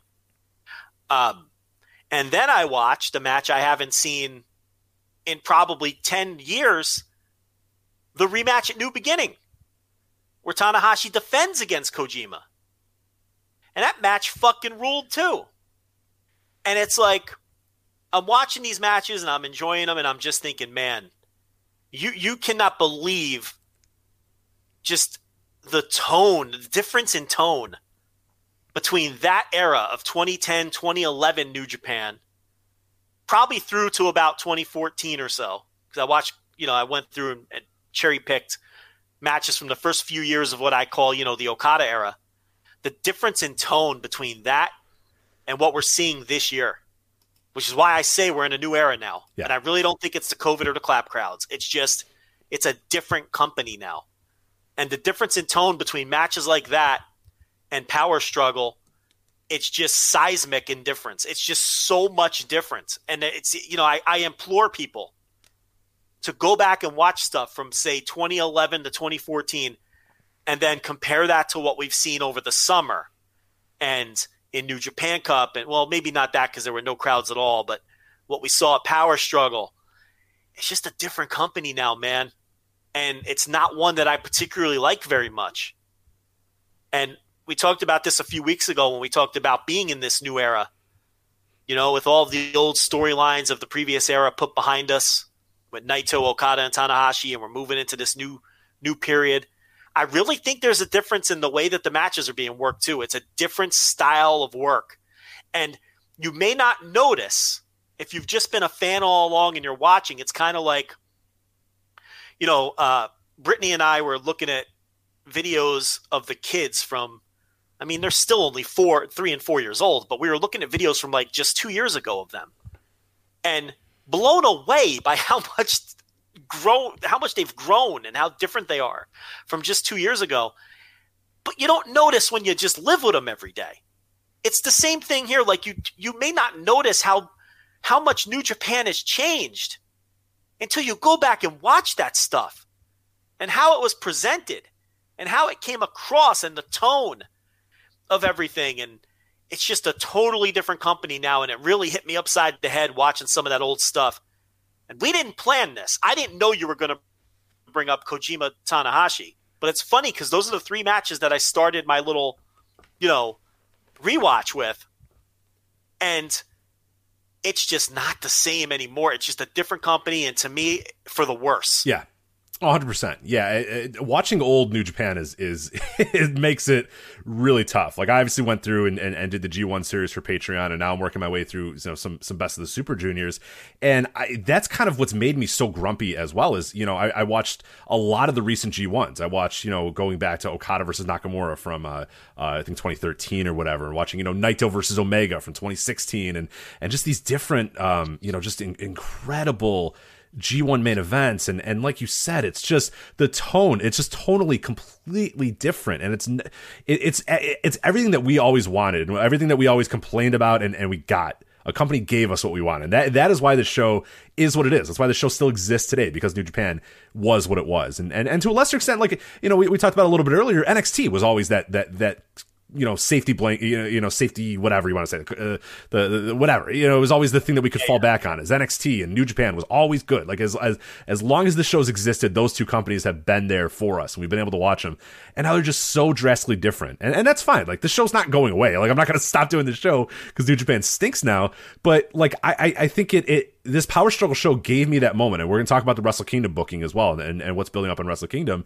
It's just for the first time in this entire show's existence, I'm like, exactly like you. I'm like, I don't really want to watch New Japan. Like, I kind of feel like we have to. You know, we have to write this book because it's what we do, and we have to talk about New Japan because it's what we do. But I've never been less interested in this company than I am right now. It's just not a comp. It, it, it's just not what I want out of a wrestling company, and, and and that's you know that's fine. Like if that's what if this is the direction they're going to go, that's cool. Because you know in in the in the history that we've been doing this show, promotions have come and gone. Promotions have, have been good and been bad, and we've liked them and hated them and and, and loved them, and, and now we uh, don't talk about them or did talk. Like they come and go. Ring of Honor used to be a staple of the show. We don't really talk about Ring of Honor that much anymore. You and I still kind of watch it. Impact used to be a staple of the show. You and I barely watch it anymore. You know, uh, Wrestle One we used to watch a ton of, and then we stopped watching it and we moved on or whatever. That happens. Like Noah, we ebb and flow with All Japan. We ebb and flow. That's what we do on the show now. We we do that. We'll ebb and flow with the promotion and the things that we're excited about and the things we like. We'll talk about and we'll we'll, we'll discuss and we'll preview and we'll get excited about. But the stuff that sucks, like we we have no problem kind of letting go, and it's it's. I, I'm hoping and I keep hoping that New Japan isn't going to be this forever. But the more that it happens, and the more that like you bring up this new era thing, and when when you brought that up a few weeks ago, it did hit me pretty he- over the head. Like, oh shit, you're absolutely right. This this this is not the New Japan that we knew a year ago. Or, or, or a couple years ago. This is not the New Japan that we knew at the beginning of this decade. That's not the New Japan that we knew at, at you know 20 years ago either. I mean, it, it's just a completely different company right now, and, and and the style that they're booking is just not I don't love it. And and the matches, like we're gonna talk about Power Struggle. I thought the matches were fine, but when when top down, you, you, you there's this malaise over everything. I don't even care. Like Yeah. we're gonna talk about Shingo and Minoru Suzuki, Joe. I have no thoughts about Shingo and Minoru Suzuki. I have nothing for you. I looked at it and I said, "What am I going to talk about?" I don't even know.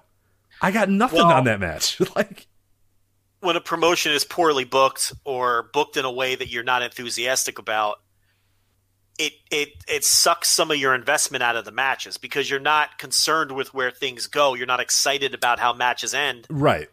because do you remember when um, AJ Styles won the title from Okada thanks to interference from Yujiro? And that was the Yujiro turn. Yeah, right. we almost I stopped. We almost stopped watching New Japan forever. I remember that show, and we were we were just incensed that they would have a run in on a main event for a Yeah. title. We couldn't believe it. We were like, "What are they doing, Gedo? You've lost it. You have Yeah. no idea what you're doing anymore." Don't, I think our, I, I think it was actually I think it got quoted, and it used to be a big deal. It was like you were just screaming, "I don't want this WWE bullshit in my New Japan or Yeah. whatever." Like, That's yeah. We we went we we went ape shit on that, and it really we thought about just hand waving it then, and it's like we'll give it. You know, well let's see what happens. And it was because the fine, idea of fine. the idea of New Japan doing a run in finish on an IWGP title match. It's like it was disturbing to us, and it really bothered us. And it, it's this was you know a company where you could largely get away from that stuff, not entirely. And look, New Japan during this during even during that great eight year run was never some clean finish promotion. That's not what we're saying. There was always some element of of Western influence. We know that's how Gedo books because that's what he liked. But lately, it's just been completely out of control. Every single main event in this company is a shenanigans filled pile of shit. And I'm over it. And I'm tired of it. And maybe maybe evil being out of the main event picture for a while will, cur- will curb it a bit. But I'm not entirely confident. And they just introduced a new heel stable, which I'm excited about Empire. But as soon as they become another cheating stable, all of my enthusiasm will be sucked out of it and I won't care anymore. And I have a feeling that's what they're going to be eventually when they really get rolling with full membership and everything. It's just too much. Even last year's G1 final was was all of that shit with Ibushi and Jay White. And it's like the match was great and it worked out, but when it's constant and over and over and the same shit over and over again, I I, I, I really can't understand the mind of anyone who still says, "Oh wow, I can't wait for this evil match." It's the same match every single time. How can anyone enjoy it? I mean, I know I can't. I'm just so fucking sick of it. And you know, now with this double dome, look, I get it. Business necessitates that if you could fill it twice, you do it. But it is now two years in a row. We weren't thrilled about last year's. No, no. I, I see a lot of people saying, "Oh, well, what'd you say about last year?" It's like, bro, listen to the show last year. We fucking We hated it. We were on an island. We were on the island last year of calling it WWE bullshit, and and and a lot of people got mad at us for saying that. And a lot of people have come to our side this year. And here here we go again and it's like they they they back themselves into a corner where you have to come up with main events for these two shows and and they've completely I don't want to jump too far ahead, but I mean, they've completely bastardized the G1. No, and no, they have no for sure. And- I, I like it's going to take it. I don't know if it's like no one's going to care about the G1 ever, but I mean, I I personally am going to care a lot less about I, the G1. I, I tell you right now, I care a lot. I'm going to care a lot less about who wins next year's G1 because at this because now with these two domes and what they've done this year and to a lesser extent last year as well, is they've told you is that it doesn't matter anymore. The guy lost the briefcase a month later and he's still in the main event anyway. Why should you? That is a dangerous ground to walk on Mhm. because now you you're telling me I shouldn't have to care who and I do not care. I'm telling you right now, I don't care who wins the G1 next year because you've told me it does not matter. Because you can just do some kind of, you know, Western style wrestling booking to get your way out of it, and just you know, and and, and to to to do whatever you need to do to do the two dome main event. And and and I'm not. I personally don't like that. I can get that with WWE. So, you know, I, you know, you're no different to me when you start doing things like that. On top of the fact that every main event you do now is loaded with interference and run-ins, and I, I, I don't want that. Especially, I especially don't want that in my new Japan, where we had eight years where it wasn't nearly as you know. a- again, this was never a clean finished promotion. Far from it. But you can tolerate it. And we complained about it at times when it got out of hand. Rich, you said you were tired of the Bullet Club in 2013. yeah, Or whatever. Or 15 right, or whatever right. it was. It was thirteen or fourteen Half for sure that I was done with it. Yeah, So it's like, you know, this isn't a new complaint from our end, but now it's just completely overrun the company. And it's just, you know, the thing about New Japan right now uh, this year, it's just not enjoyable to watch. no, it's, It's really just- not. It's a chore. I, this power struggle was an absolute chore to get through. I ne- I didn't enjoy any part of it. I just said I have to do this because this is the podcast. So let's go. Let's just do it. Yep. I'm watching so much of this because uh, it's like my job, as opposed to being enthusiastic about watching it, which has been the case for the last eight years. But man, I felt it, Rich. I felt it on January 5th. I just felt like that was the end. And nothing lasts forever. And eight years is a long time in wrestling. And it didn't just happen overnight on January 5th, it was gradual mm-hmm. to get to this point. Because you go, like I said, you go back and watch, you see the drastic difference in tone. But we didn't notice because we were living it. And this year it's become just very noticeable. Because the evil thing, I know that's everybody's lightning rod, but for good reason. Because evil fucking sucks. Everything about evil sucks, with the exception of his theme song. His entrance theme is great. Yeah, it's all fantastic. Yeah. But that's kind of the lightning rod. But I'm watching it. I'm watching Leon Ruff, quote unquote, beat Johnny Gargano on an NXT. I mean, that could have been cool if Ruff like beat him, beat him. Yeah, yeah, yeah. It was bullshit. Yeah. But I'm watching this and it's like it's a banana peel thing. Um, which again, as we know, history tells us does not make stars. Banana peel wins do not make stars, right? Ruff goes in there and beats him. Yeah, it's a different story, but I don't want to get derailed. Um, yeah, so Power Struggle had good wrestling, but it wasn't any kind of great show. And the booking just takes it down another notch. And when you don't have confidence in the booking, it makes it harder for the matches to be great because you lose investment in them. yeah. Right. Right. And, and a big part in thinking wrestling is great is being invested in it. So that's a big problem too. And one thing I wanted to bring up when you, when you talked about the you know the eras kind of changing and things changing and the changing of the guard in New Japan, and one thing that's been pretty obvious to me, and I, I started doing a little bit more research uh, on it because I it, my intuition kind of was like, yeah, it feels like at least for this website, you know, when we used to talk New Japan, when we would review New Japan, when uh, not only this podcast, the website in general, when we do previews and reviews and, and, and pickums and all those sort of things, that was what drove this this website. This website was driven by New Japan Pro Wrestling. That we were we started out being one of the only people actually covering it extensively, and then everybody started covering it extensively. But it didn't like we didn't lose anything when everybody started covering it. Just more people started in, in, enjoying New Japan Pro Wrestling. Like our numbers can continued to go up. They never fell. They were always going up, always going up, even when every single other website in the world was also covering New Japan. What happened though in the last, it, really it's the last year It, it is 2020 and it's a little bit of the last half of 2019. It doesn't drive the numbers like it used to. It, it, the podcast numbers when we used to do a we're going to cover New Japan Pro Wrestling, it'd be the lead topic of the show. It would almost always do well. It was Sasha Banks, a big New Japan show, and and WWE would always lead this show. And now it doesn't really matter that much. It's about the same, you know, give or take.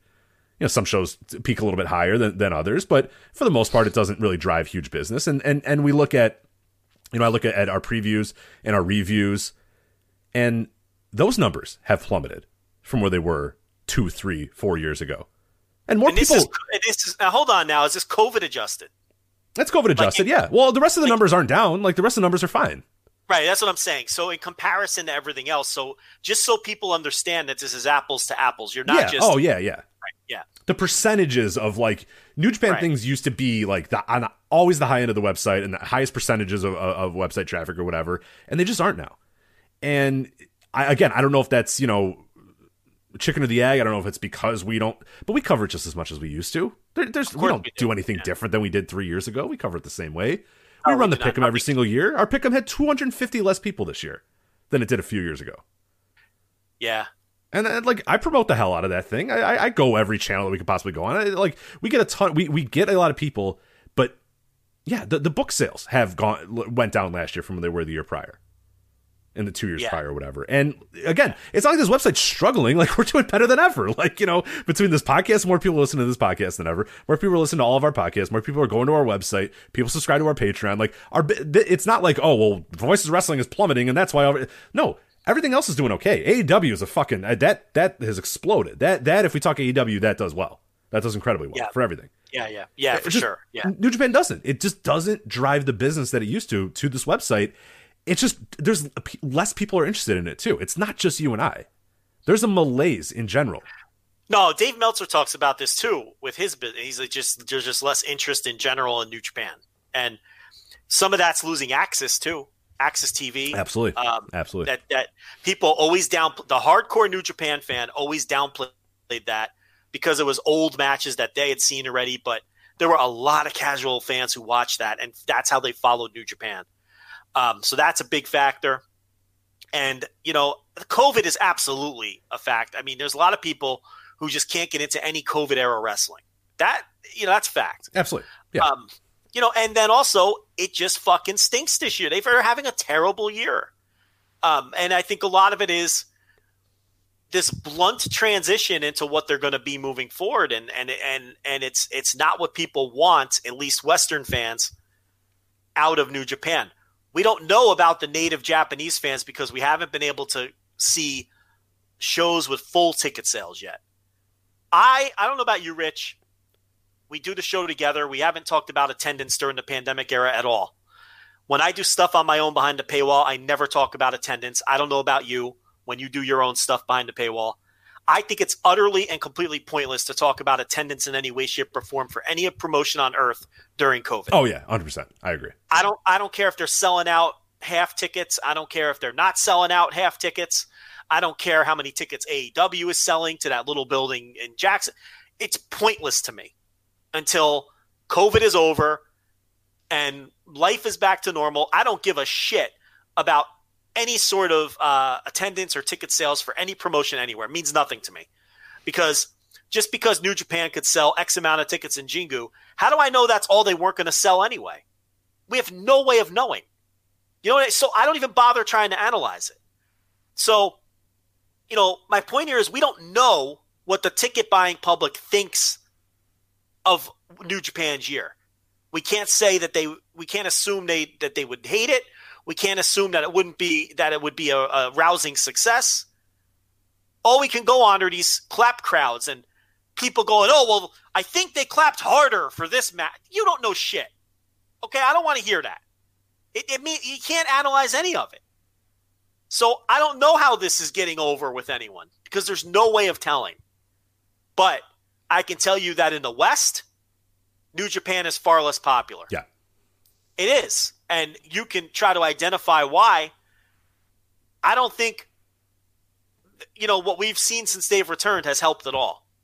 It's really since the return that's really, truly gone. It's that evil t- uh, New Japan Cup win and title win.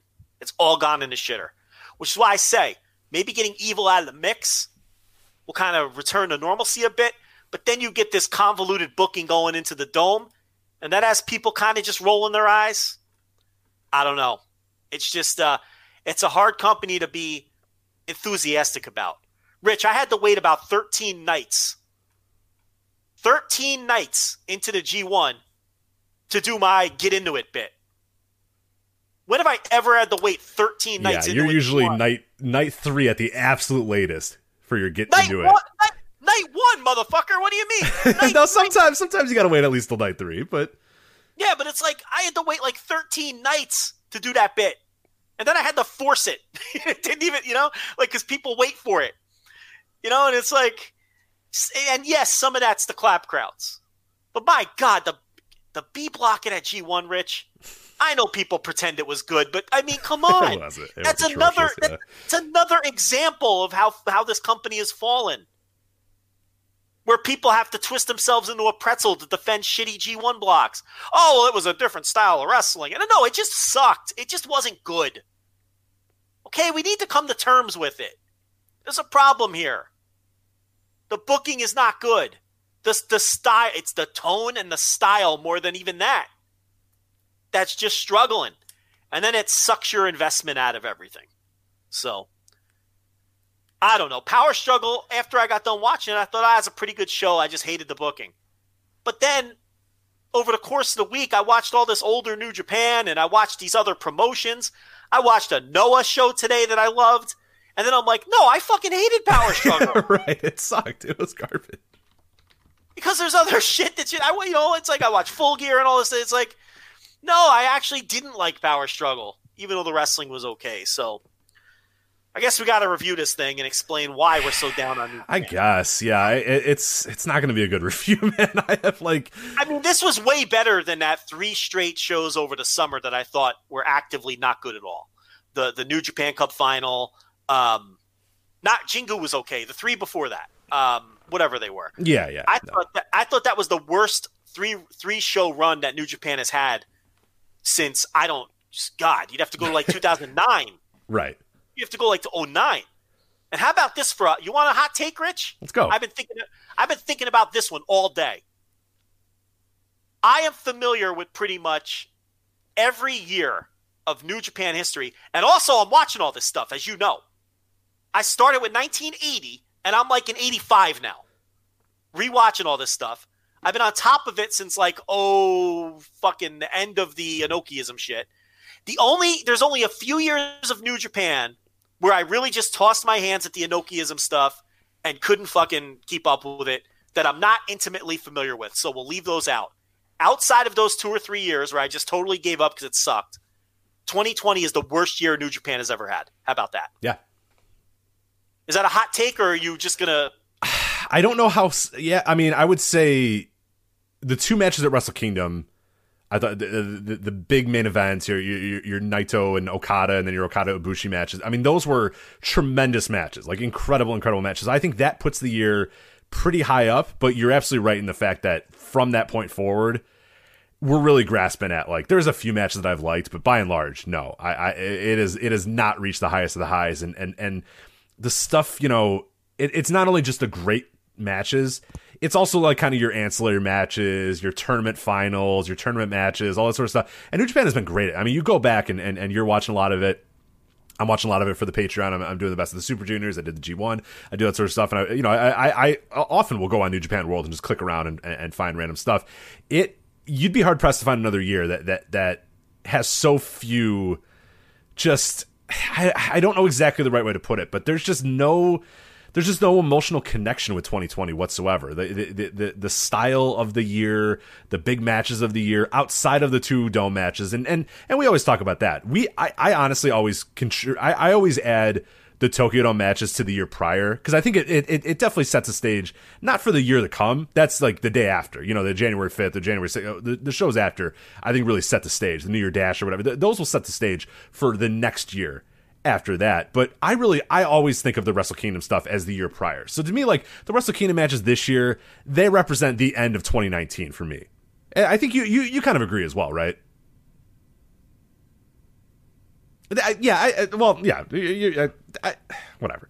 I, I think they definitely do. So, regardless, um, I don't know, man. It, it's the worst ever is tough to say. The worst ever is tough to say. I, I really have to go back and watch some of those, you know, Inokiism ones. But I think you- you- you're you're on the right track for sure. You're, you're definitely on the right track with that, which is is pretty sad uh, to think that, that that's how this year has gone. So hopefully, uh, hopefully after Wrestle Kingdom, after January fourth and January fifth, we put 2020 in our in our rear view and see something new with with, with 2021. So, are you back, Joe? I believe you're on mute. Joe has left the building. Joe's gone. He's possibly pissing, so we'll let him.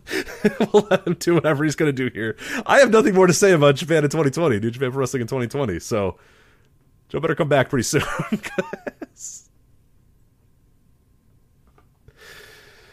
Uh, all right. Well, you know what? I'll I'll cover Power Struggle. I'll cover Power Struggle a little bit. We'll wait for Joe to come back from whatever he's doing or wherever he's gone. So, Hello. yay! There you are.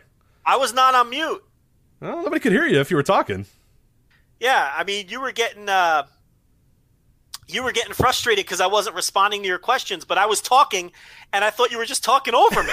You hear I didn't hear you at all. Yeah, So like- you were like, you were like, I thought I you got you like, set uh, up perfectly, and then you just didn't do anything. I'm like, all right, fine, whatever. Fuck you. I'll just Yeah, keep no, on. that's- you were no, you you go, you go.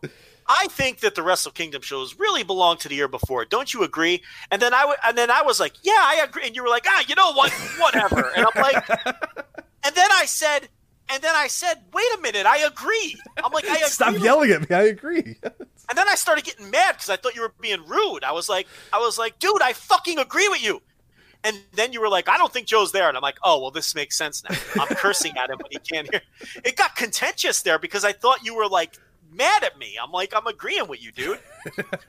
but uh, It's fine. Yes, Rich. The Wrestle Kingdom is the prior year. I know. It's fine. Let, let's yeah, and then you were, and- and then you were like, you got mad because you thought I wasn't talking, and you were like, ah, whatever. That's what I think.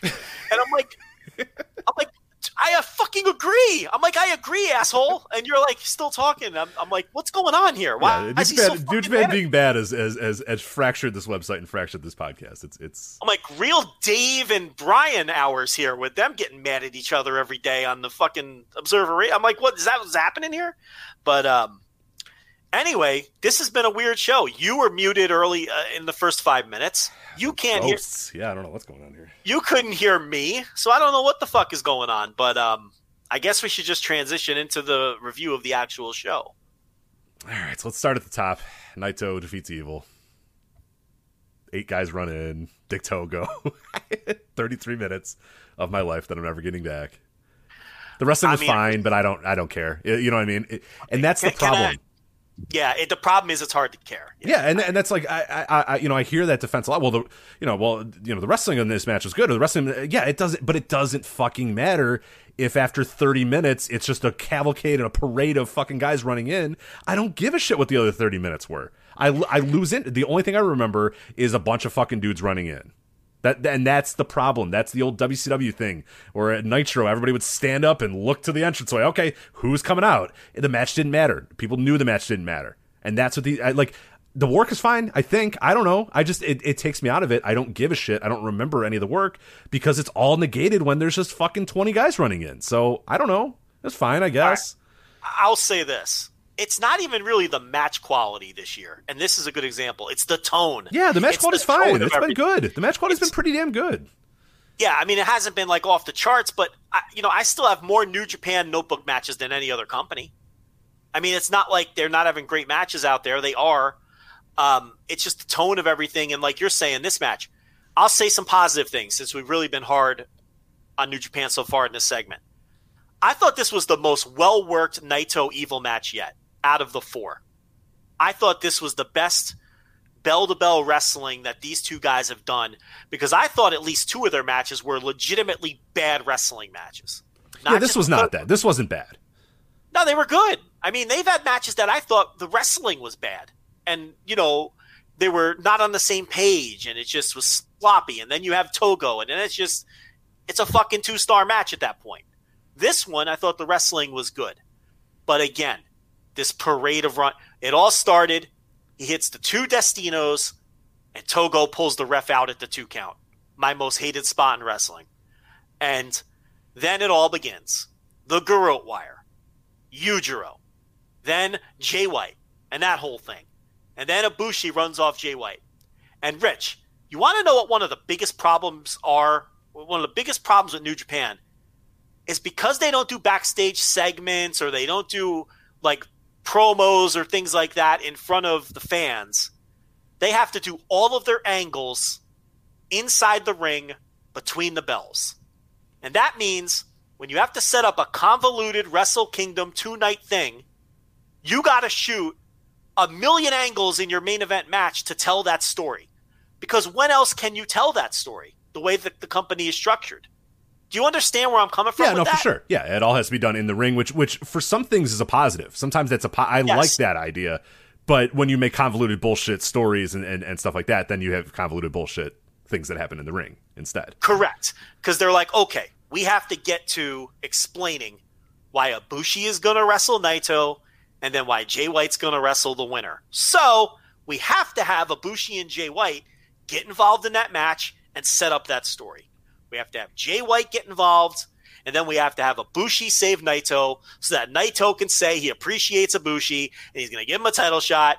And why Jay White can be a heel and say, I'm not wrestling anybody until I. So you have to do all that in the ring. And then it kills your matches. And again, I'll be fair and say something positive. The crowd ate all of this up, or seemingly ate all of it up. They were gasping. They seemed to be into this. Well, this is a crowd that doesn't like the same things in wrestling that I like because I was exhausted by the end of this.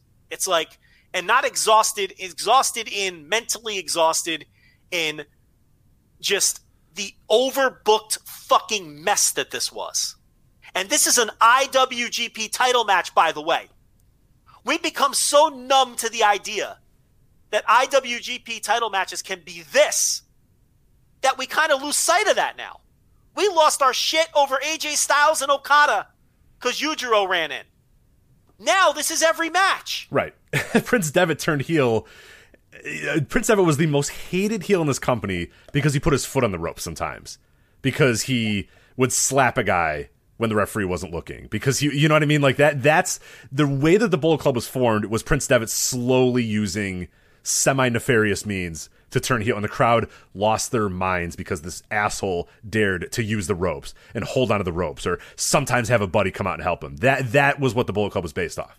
That this motherfucker would sometimes cheat in his matches, and that was the problem. Is they knew he was good. Why are you cheating? Why are you doing this when you're as good as you are? When you're Prince Devitt, you've won all these things. Why are you resorting to this? That was the heat. That's why I'm saying it's been a slow crawl to this. Yeah. Could you imagine an IWGP match like this one in fucking, you don't even have to go back to 1990, Rich. 2012, right. 2014. I mean, it's it's absurd. Yeah, it's like Hiroshi Tenzan running in and fucking dropping, you know, uh, Hiroshi Tanahashi in the middle of the ring and Kojima turning around and going, oh, I can pin him now. You know what I mean? Like, it's just unfathomable. He's like, no, fuck you. I'm doing this because I'm better than this guy and I'm going to prove that I'm better than this motherfucker. So he goes in the ring and he beats the motherfucker in the middle of the ring. But this is what they are now, and Yeah. it's it's like we we you know. Red Shoes gets yanked out of the ring, and we just accept that he's unconscious for eight minutes. Or to take it a step further, Rich, a lot of this shit happens right in front of him. Yeah, yeah. They, they, they've even, they've even done a, a worse job of even protecting that. It's just like something happens and it just goes, hey, get out of here. you know, get out of the ring. You know, whatever. Yeah, Yeah. It, it, it sucks. It's just the referees are completely uh, have been completely emasculated. It, nothing matters. It's just whatever it takes to tell your story. And you know, because they have to do things like run two domes, the stories have to get more convoluted. Well, they don't have to, but they choose to. They do that. choose. Yeah, yeah. That, that's that's another. I I always always always want to preface this, and I've always from the beginning of this show that you never have to do a thing in pro wrestling. You book this. You create your stories. You create the winners and losers. You create everything. This is your universe. You can do whatever you want in that universe. You were never ever forced to do anything, ever. Yeah. And I hate when well they have no. You don't have to do anything in pro wrestling. You can choose to do that. You can put yourself in a position where that's all you can do, but you don't have to do anything in pro wrestling. And you know, in some ways, it's not even that it's not logical. I get the idea of Ibushi running off Jay White and then looking over his shoulder at Naito as to say, you got to pay that back. Right? I get it. Sure. And I get the idea of Jay White's character. I'm not saying that their booking has become illogical. Right? But I'm I'm also not saying that I have to like it. You know, it's like something can make sense and still suck. And it's like sometimes our bar is so low for wrestling that all we want is for it to make sense. But it also has to be good. It has to make sense and also be good. And wow, Jake Atlas just ate it on that tope. He caught his foot on the rope. Oof. Oh, can I slip in something else real quick? Sure. Yeah. When they had Joe watches yesterday's NXT live on the flagship. Yes, go ahead. When Leon Ruff was celebrating with Punishment Martinez up on the or uh, whatever his name is, Damian uh, Priest. Yes. he's celebrating up on the stage and taunting Gargano. He put the, the North American title on, and because he's so skinny, it slipped down his waist down to his ankles. And he looked at Punishment Martinez, and Martinez looked at him, and they had like the shocked face from Home Alone at each other, like, "Oh, I'm too skinny to hold up the title on my waist." That's what NXT has become Yep. now, Rich. Mhm. Just total goofy fucking bullshit. Bullshit. And Damian Priest, who had that title a month, like three weeks ago, is just perfectly content with this other guy having the title now. Should have Yeah, turned around and decked him. Should have fucking thrown his lariat this guy's head off and say, next week, you got to face me. I'm going to beat your ass for this title. Like, ah, you silly skinny bastard. That's funny that you're not even big enough, a big enough human to support this title that you just won. Yeah, I think uh, David Bryan on, the, on on on Observer said that this is the first joke NXT champion. The first like, and, and that's not to say that Leon Ruff can't be. I mean, Leon Ruff's super talented, but right now he's a joke. You know, and, and, like actively a joke. yeah. Like a minute after the show or the minute after his match, he walks to the you know the entranceway and he's a joke. He's literally the butt of a joke. But Yeah. this is the first time that they've done that. WWE has done that many, many years down the line. they've done jokes. Oh, yeah. But this is the first NXT champion that you could really point to of this guy's a joke. Is a joke champion. It's it's pretty wild that we're there, but we are. I, I couldn't believe watching it play out how bad it was, how truly bad it was. Um. Anyway, with this uh, New Japan shit, it's like I, I could see where the story makes sense, but that doesn't mean the story is good. That's all I'm trying to say with that.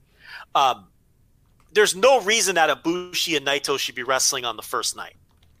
Why is Ibushi getting the first crack at these titles when he lost the briefcase? You know, it, it just and and that's what we're talking about. It's just not. I- it like the the thing is with the double dome, and this is something we. You go back and listen to the 2015 Voice Wrestling Flash. I mean, we said, why don't they run two domes? They can run two domes and they can make it work.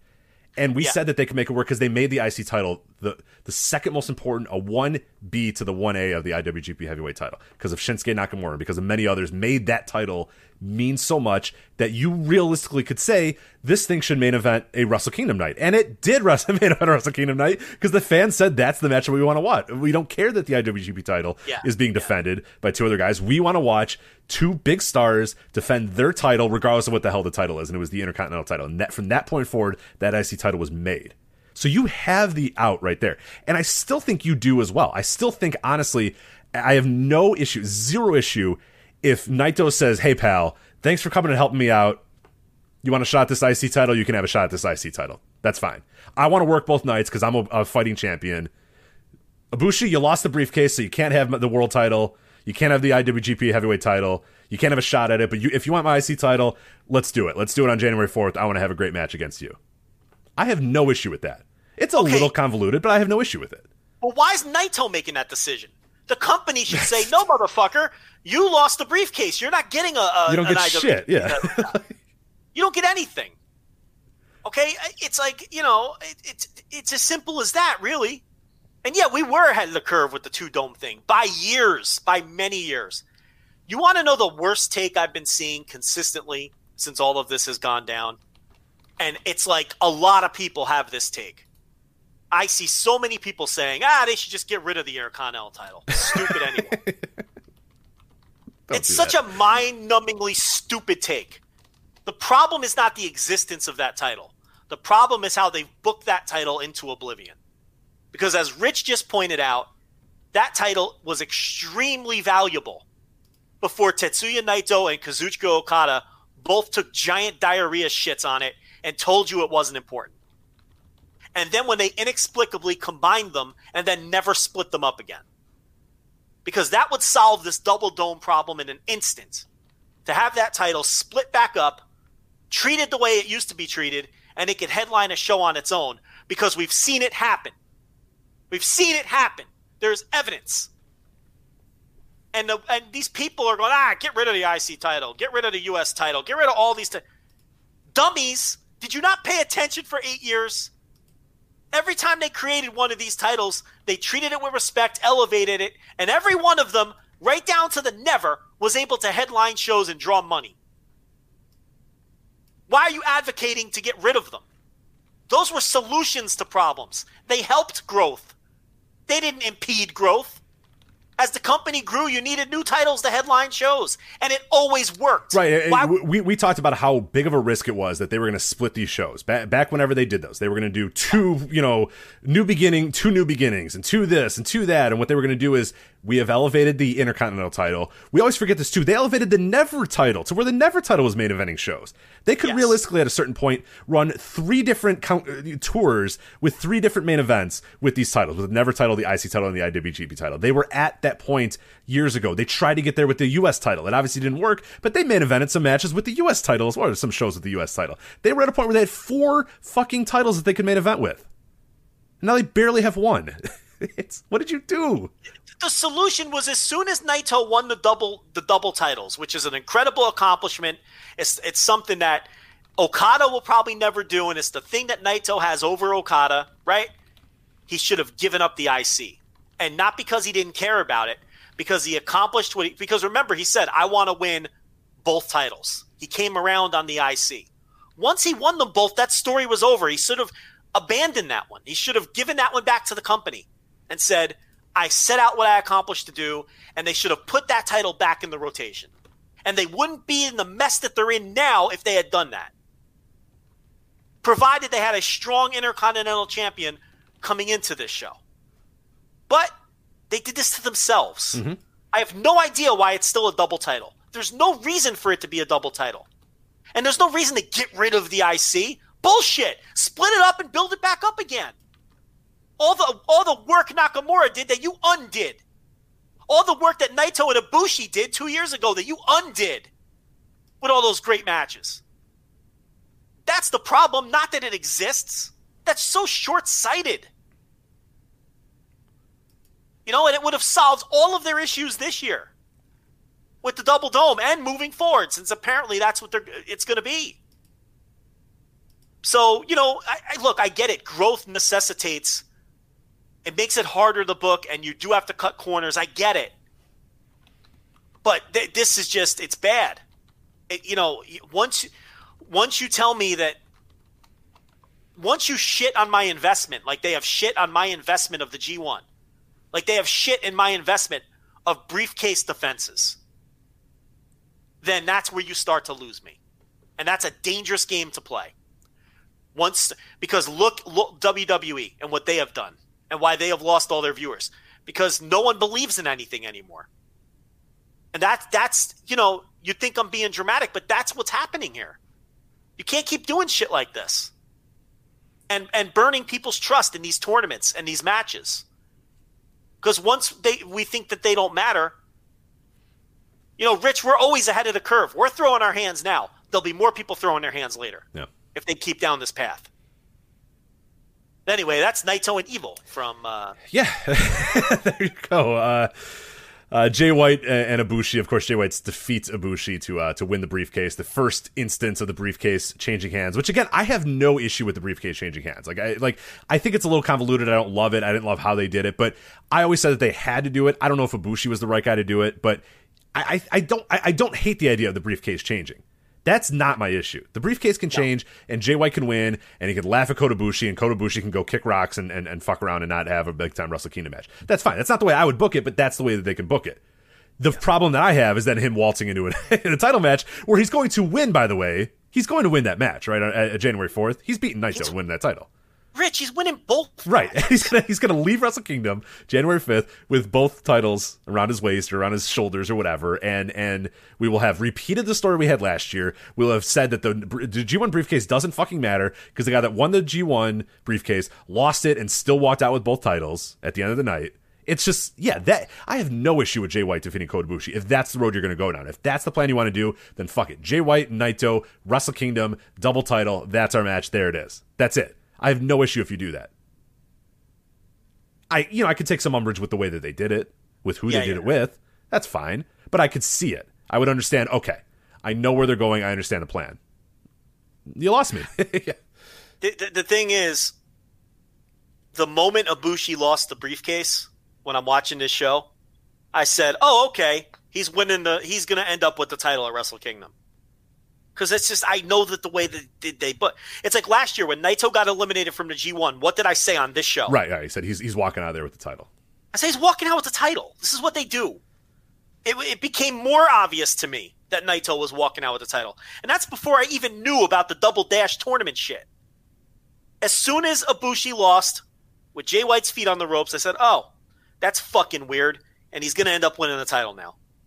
There is only one possible outcome of these two matches at Wrestle Kingdom that they can do, or they have completely lost their minds, and that's Kota Ibushi winning both matches. You cannot do any other combination of outcomes.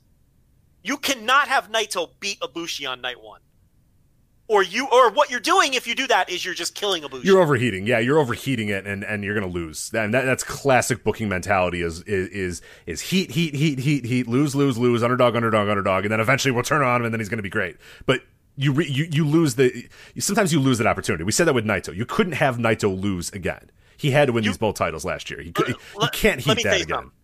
Let me tell you something. If Ibushi loses to Naito on night one of, of Wrestle Kingdom, he has been treated so far. He has been treated by far worse than Naito ever was. Yeah. Because he would have lost both Wrestle Kingdom matches last year, won G1 two years in a row, never came away with the title, lost, is the only guy to lose the briefcase, and will have gone 0 3 in the past two Wrestle Kingdoms despite winning the G1 twice. And was the only guy to lose the briefcase. That is way worse than anything that ever happened to Naito.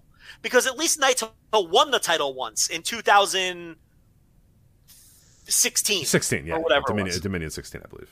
They gave him a little run to tell you, okay, he's a top guy. Ibushi has never had that. You know, and Naito never had the indignity of losing the briefcase or losing twice in one Wrestle Kingdom. This is why I say there is only one outcome that they can do. Otherwise, they have completely lost their minds. And that is Ibushi winning both matches. It's the only outcome that makes sense. He lost both matches last year. He wins the G1. He suffers the indignity of losing the briefcase. They worm his way back in there. Now he has to win both matches. That completes this little story. It's the happy ending. It's his coronation into the upper echelon. Okay? They spent all summer telling you he was better than Tanahashi now. They spent the last two years giving him bitter defeats. He has to win both matches. It is the only outcome. You can't do another outcome. You can't have Naito beat him, and then Abu- what does Ibushi do? Just go home night two? Right. Okay, so you can't have Naito beat him. That's a fucking lock. And then you can't have him win and then lose to Jay White. You can't do that I mean, again. could. I, I wouldn't, but I guess they could. I, I, dude, I don't know what they can and can't do anymore. You can't do that. It's, I agree. I'm with you, but I don't know, man. I don't. I, I've said a lot of things that they can't do that they've done this year, so I don't know. He has to win both matches, or because if he doesn't, okay, he's got to be out of the title picture for like a year. Why would anyone believe in him after that? You're doing a ton of damage. You know this a- again. Otherwise, you've just gone full WWE. But the thing about it is, all the rules are changing right before our eyes. So who the fuck knows? Yeah, that's what I mean. So it- and that's why for it's eight, like for eight years, we could come on the show and, and, and basically predict every big main event, predict every big match. We were wrong a few times here and there, but we were surprised. But like, we could basically tell you these are the guys. This is the Wrestle Kingdom match. Here's probably what's gonna like. We could do that meticulously, down to a science of who's gonna win the G1, how they're probably gonna win it, who's gonna wrestle the main event. This stuff. Yeah, we, we were wrong a few times here and there, but like for the most part, we got it. We nailed it. 2020, dude, I have no fucking clue anymore. No clue, and that and that takes me out of it. Yeah, someone in the chat room is saying, "Well, he could lose to Jay White and then beat him at New Beginning." No, Fuck what would be the, that. Fuck. what would be the justification for Ibushi to get another title shot a month later after blowing it again? he doesn't have any like, fucking justification now to get it, and he's getting it at Wrestle Kingdom. Well, that's what I mean. It's like you keep. It's just a. We, I don't know the rules then anymore. It's a never-ending just logic, and I don't deluge of shit. Yeah, if, if we just start doing that, yeah. It's just dumb shit that doesn't make sense forever. You can't. That would be awful. You can't. You can't do that.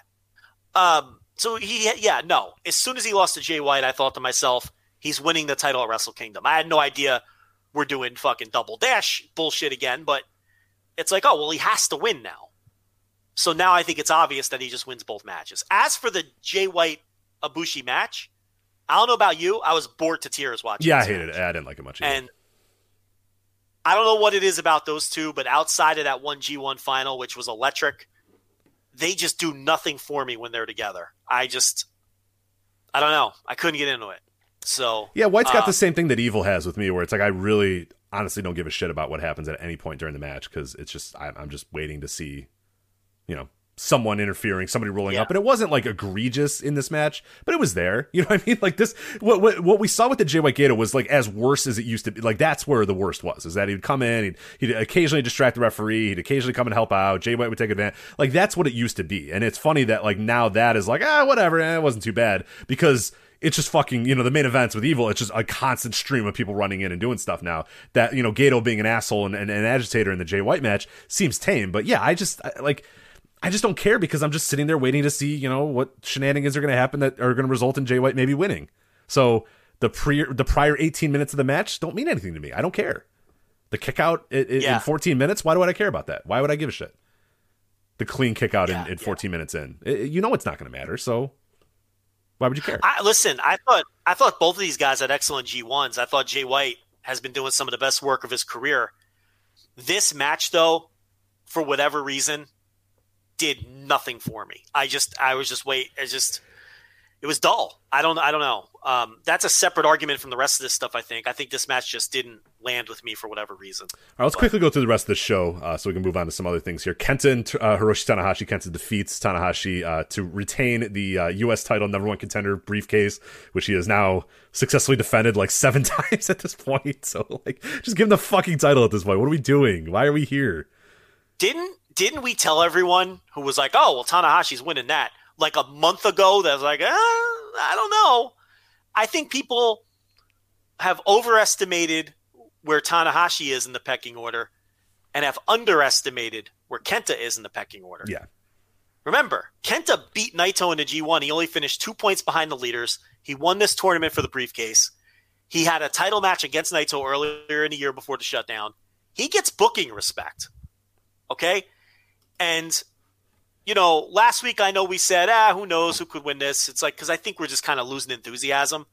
But when we first talked about this match when it was made, we were we were like, I don't know. Everyone says Tanahashi's winning, but we didn't think so. You know, so um, I wasn't surprised at all.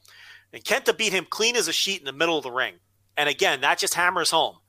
Kenta is the more pushed commodity in 2020 than Tanahashi is. People need to get that through their heads. Uh, as far as Kenta, uh, he's got this briefcase. I know he's defending it on a New Japan Strong uh, show uh, coming up. I'm I'm guessing he's going to successfully retain that uh, uh, that uh, that briefcase there. Um, I, I've seen a little bit of talk about this, and I'm curious what you think. Uh, does Moxley lose that title in December, start his quarantine, and go to Wrestle Kingdom to lose it to Kenta? Is that I a they're gonna- possibility? I think they're getting Moxley in there for that show. Yeah, it seems like you can get anyone in there now. So it's like, but things are kind of moving backwards in that regard. Uh, yeah, I would say if he, if that's the plan, he might want to try to get there uh, as quickly as he can. But that I might- mean, what are you going to do if you can't get him in? Then I mean, Just strip him And- of the and- title. What are we doing? No, I mean, I don't know if I would do that honestly. I think they used to strip guys if they didn't show up for their defenses. no, I get that, but I think with COVID they're not doing that for obvious reasons, and I also think is this title really that important? No, I would just ignore that this title exists. I would just have Kenta walk around with this stupid briefcase. They could laugh at why the hell is this guy's carrying around this briefcase for this title that nobody cares about anymore, and then just act like the title doesn't exist. That's probably what I would do. I But- would. I, I look. My stance remains the same on this. I, I'd try to get him in the country. If he can, I would just. I wouldn't strip him. I would just wait till he can come in the country. And if that means that this title's on it on ice for a few months longer, who cares? It's not that big a deal But anyway. does this dork have to continue carrying around this briefcase and defending it everywhere? He doesn't have to, but I mean, it's it's good heat for him to have the case, I guess. Um, you know, because he's supposed to be a heel and all that. But look, if this were the IWGP title or the Intercontinental title when it was split, I'd say yeah, you have to strip him. But this title, I don't think you have to strip him. I mean, just you want Moxley to come back when he can. He wants to come back when Sure. he can. So who cares? Just I, I don't know why people get so wound up about this title being tied up. While at the same time, they all say they don't care about it. Well, if you don't care, then why do you care that it's tied up? You know, when he comes back, he can come back. I don't think it, me, I don't think it's a big deal. I can see why someone would say this is ridiculous, just strip him. But to me, I don't think it's a big deal. Maybe it's just me. Uh, Okada and O-Khan. What'd you think of this one? Okada gets the win here, uh, defeating O-Khan. The, the thing, the thing about this is, I worry about the empire. Look, the presentation of the empire on this show was phenomenal. It was one of my favorite things of the show. Will Ospreay looked like an absolute fucking megastar coming out in the three piece suit. He's like sipping cognac at ringside. right. I believe I it was champagne. I believe it was champagne, but I don't know exactly what he was. he was We're gonna go with cognac. It sounds cooler. So he's sipping cognac at ringside. He couldn't look like cognac, a by the way, but that's fine. he's sipping the cognac at ringside. He couldn't he couldn't come across as more of a star than he did. I thought the entrance was awesome because O-Khan comes out first with his Rev Pro entrance, and then Ospreay's like tailing him way behind. Mr. Cool. He's you know, he's got the suit on. It was such a great superstar entrance. It was a well. th- Both those men have very well tailored suits. I can I could definitely say that. That is that is a a lost art in pro wrestling, a lost art in in humanity. I, I and I, I speak as somebody who has probably never had a a, a well uh, tailored suit, but uh, yeah, a well tailored suit can go a long way uh, in, in your life, and these guys clearly get it and understand that. Yeah, he he looked like this looked like a superstar act. And the thing about O-Khan, and a lot of people are calling him a geek, and, and I get it. The thing about it is that's how it started in Rev Pro 2. Everyone was like, what the fuck is this? This is ridiculous. This is fucking Geek City. And it grew on everyone. Everyone then came around on it, and he became like this cult like figure for how fucking cool it turned out to be. And I'm telling you right now, and I'm warning everybody do not sell your stock. You should be buying stock in O-Khan. He's going to get every opportunity. He needs a chance to grow into the role and grow into the way he's going to work, the same way that Jay White did, the same way that others did. And you would be very foolish to write this guy off. He is going to be given every opportunity. He is going to have to blow it in a huge way to not become a big star at some point. Same thing for Ospreay. Now, they're going to grow this this uh, faction, and we haven't seen it in its final form. And I'm going to tell you again, all of my excitement for it will go right out the fucking window as soon as every match is waiting around for a Bea Priestley interference spot. I'm not going to tolerate it. I got no use for it. It's the last thing New Japan needs is another unit that's like that. Okay, so no, but um, I thought their presentation was an absolute superstar presentation. Uh, the match was fine. There was nothing special about the match, um, but it was really just an angle to get to Will Ospreay confronting Okada. I thought Ospreay's angle was excellent. Uh, his promo was excellent. Um, it established his new character. They went nose to nose, and to me, it's a highly anticipated match for me at Wrestle Kingdom. So that's what I thought of all Yeah, this. I'm excited about that match for sure. I, I- I think both guys will bring their A game. Ospreay, it's his, arguably his biggest match of his entire career. Uh, Okada, you know, has, has been kind of building towards this moment too, so it'd be pretty fun to watch those guys Uh, excited about that. Uh, never openweight title. Uh, Shingo wins the never openweight title, defeats Minoru Suzuki, as we, we pretty much everybody predicted would probably happen here. Uh, I love it. I love Shingo as a never openweight champion. I hope that they go and, and, and just rebuild this title.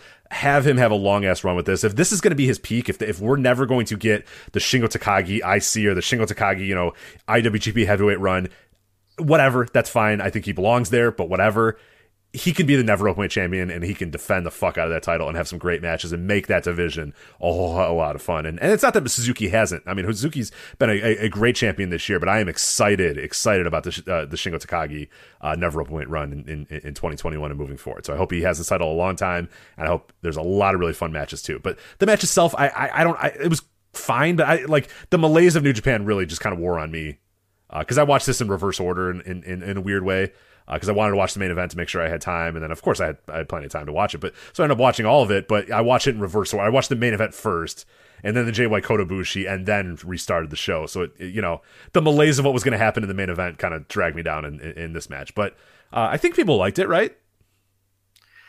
Yeah, I thought this was the best match they've had of the three. Um, I went four and a quarter. A lot of people were saying that like Suzuki got knocked out legit towards the end. I thought they were working. I thought so through. too. I yeah, I didn't. It was too pronounced and too exaggerated. I know the spot that people are talking about. Yeah, yeah. That's not what guys look like when they get knocked out. Yeah, you know, I, I, it's they, they, there's a different look and feel to it, and I, I, think Minoru Suzuki was was working it. And whether they were or not, it worked for me. I yeah, mean, oh thought, yeah, yeah. You know, so I mean, if he got his bell rung, it is what it is. I mean, you just hope he's okay, and it seems like he is, and you move on. But um, no, I thought it was the match of the night and um, the best match of the three that they've had. I thought it was significantly better than the G1 match and a little bit better than the Jingu match. So, um, yeah, the, as far as match quality goes, this was the high point for me. Uh, and then our opener, uh, it's not even worth talking about. Uh, Toru Yano defeats Zack Sabre Jr. to retain the uh, the KOPW title in a no corner pads match. So yeah, I'm not going to do the. If you like it, you like it. Yeah, it's fine. I mean, I, I it, yeah, it's whatever. It's, we're not going to waste our time. Whatever. It's not for us. It's not going to be for us. It's never going to be for us. So whatever. I didn't find it like it wasn't offensive or anything. Yeah. No, it was just look. And as long look, if it's an opener, and you know, look, is it any more? Look, whatever. I mean, do you want to see an eight man tag with people that uh, doesn't have to do anything with any, or this? I mean, at least it's a decent diversion, and there's people who like it. So I can't kill them for it. Right. The know, guys seem to have a little bit of fun with it too, and, and that's whatever. Yeah, it's fine. It's more useful than just having a, a, a multi man tag. Oh, for sure. Yeah, I'd, I'd, much rather watch this than uh, you know, if given the option of like a hot young line opener or this, I would obviously take the hot young line opener. But yeah, between shitty eight man tag with a bunch of old guys who don't really care and this, I'll, I'll take I'll take this over that for sure. I completely agree with everything you just said. So. All right, so let's talk about the. Uh, we got two tournaments coming up here shortly. Best of the Super Juniors World uh, Tag League. We've talked about Best of the Super Juniors. We kind of ranked uh, the, the, the, participants with this in the J Cup. Uh, the one big thing that now has happened as of uh, the day before we're recording here, uh, Yoshinobu Kanemaru, our, our top five pick among wrestlers in, in, both these tournaments. He is out. He has been pulled from the tournament and replaced by young lion Yuya Uemura. So Uemura goes into the tournament. Uh, presumably, will lose all of his matches. Probably, right? Yeah, maybe Dookie, maybe Dookie, but he's probably losing the Dookie match too. Right? Nah, he's going. He's going zero oh and nine. Um, he'll he'll wrestle well. Um, you know, they always do when they put him in these spots, but he's going zero oh and nine, and that's where you kind of lose something between because Kanemaru was going to win his share of matches. Oh, absolutely, and and Kanemaru was in like you know top like main events, semi main events. He was a big part of mm-hmm. this tournament. So this is this is right. a big blow. This isn't just a easy replacement. If Dookie got hurt, you could throw you know somebody in there and, and it'd be negligible the amount of you probably have to change one you know match here or there. Uh, but yeah, no. Going from Kanemaru, a, a, pretty big deal in this tournament, to Yu Uemura is, is a big deal. It, it changes all the booking. Well, look, yeah, it changes. They have to reformat the entire tournament because Kanemaru is going to win a couple and he's going to upset some people. He's a guy who pulls upsets because he's kind of the, you know, the the sneaky heel of the of the tournament. So yeah, they got to reformat the whole thing, which is a pain in the balls. Um, and look, you've gone from Dragon Lee and Kanemaru to Dookie and Uemura, and you know it's it's it's a negative trade, especially when you're already taking Will Ospreay and Shingo, two of the three best best guys in the tournament out of it because they've moved up to heavyweight. And you're not getting any of the guys that are in the J Cup because of the COVID stuff. So this tournament has just taken a beating, but I'm still optimistic about it because I think we're just going to get some straight wrestling here, and Mhm. I just want to see some good matches. And and look, Hiromu's great, and um, you know it, it's they're all gonna you know you'll get Hiromu and Despy and and Show versus Hiromu, and it, there's some good matchups here. So Yeah, I'm excited yeah, to see this is a Robbie hit from the Eagles. I'm excited to see Robbie Eagles back. yeah, yeah, And Uemura is good. I like For sure. Uemura a lot. He's going to lose, but I, I think that they have a real cool story that they can tell here, where he maybe works his ass off, and and the whole story of the tournament is, oh, is he going to do it? Is this the moment? And of course, he's not going to do it, but you know they can do some of that Honma energy with him, where it's like, oh my god, is he going to do it? And then he doesn't do it. You, you know, so there, there's, I, I'm still, yeah, I, I, it sucks that out of Kanemaru. It sucks that the booking has to change. It sucks that you know Ospreay and, and Shingo aren't in there. It sucks that a lot of the J Cup guys aren't. But I, I still am very cautiously optimistic about this tournament. I think it'll be pretty solid. You know the one upside of Kanemaru not being in the tournament is now Master Wato's not getting that win back. Because you know that was coming from Jingu. You're right. and because you know that's how they book, and that that it all made sense to me. I'm like, oh, okay, they probably would have been in the same block. Kanemaru won at Jingu because Wato was going to beat him in the Super Junior at some point, but now they're not. He's not in there, so fuck Wato. He doesn't get his win back, and maybe now they'll forget about it, and he'll never get his win back, Never kidding. which would be very satisfying to me as a Kanemaru fan because I that was like my favorite result of the New Japan restart. Kanemaru beating Wato when I did not think that was going to happen. And now that that fucking dork might never get that win back, and that is very satisfying to me. So So that is uh that that's best of the Super Juniors. We have a an incredible preview up at uh, voiceswrestling.com. John Carroll from Wrestling Omakase. Uh, they did an incredible preview, incredibly detailed, as detailed as you'll find uh, any best of the Super Juniors preview anywhere else uh, on the internet. Voicesofwrestling.com uh, is where you can read that. Again, voicesofwrestling.com. John Carroll, uh, best of the Super Juniors preview. Really, really good stuff uh, there. As again, as extensive of a preview as you're going to find uh, anywhere uh, for best of the Super Juniors. And hopefully in the next few days we'll have a World Tag League as well because that's gets fired up uh, November fifteenth. Uh, I'm trying to be excited about the World Tag League, but I might fail to do so. But let's talk about these teams and see, Joe, if you're excited about the Sure. annual World Tag League. So one very quick aside: they're arguing about Dookie in the chat room. Dookie's good. I don't have a major problem with Dookie. But if you're telling me I could have Dragon Lee or Dookie, Rich, I'm taking Dragon. right, right. We, we gave That's we gave I'm Dookie saying. pretty good marks last week, right? Yeah, and he won me over in last year's Yeah, we like Dookie. he sucked in the beginning, and I was like, this guy's got to go. And then by the end of the tournament, I'm like, ah, you know what? We're, we're Dookie realists here. yes. We're, we we, he's not bad. He's fine, and sometimes Yes. he's good. yeah. But let's let's pump the brakes, reel it in a little bit, right? Yeah, and all I'm saying is it was either it, he likely replaced Dragon Lee. right. Who's much better than Dookie? Like, yeah, that's not a yeah, that's all I'm saying. So they're they're all they're having a gigantic war in in, in the live chat room, which you can participate in on the ten dollar tier. But uh, just making our stance clear on Dookie. But uh, yeah, let's look at these uh, tag league. Let's get into here. it. World Tag League, November 15th to December 11th.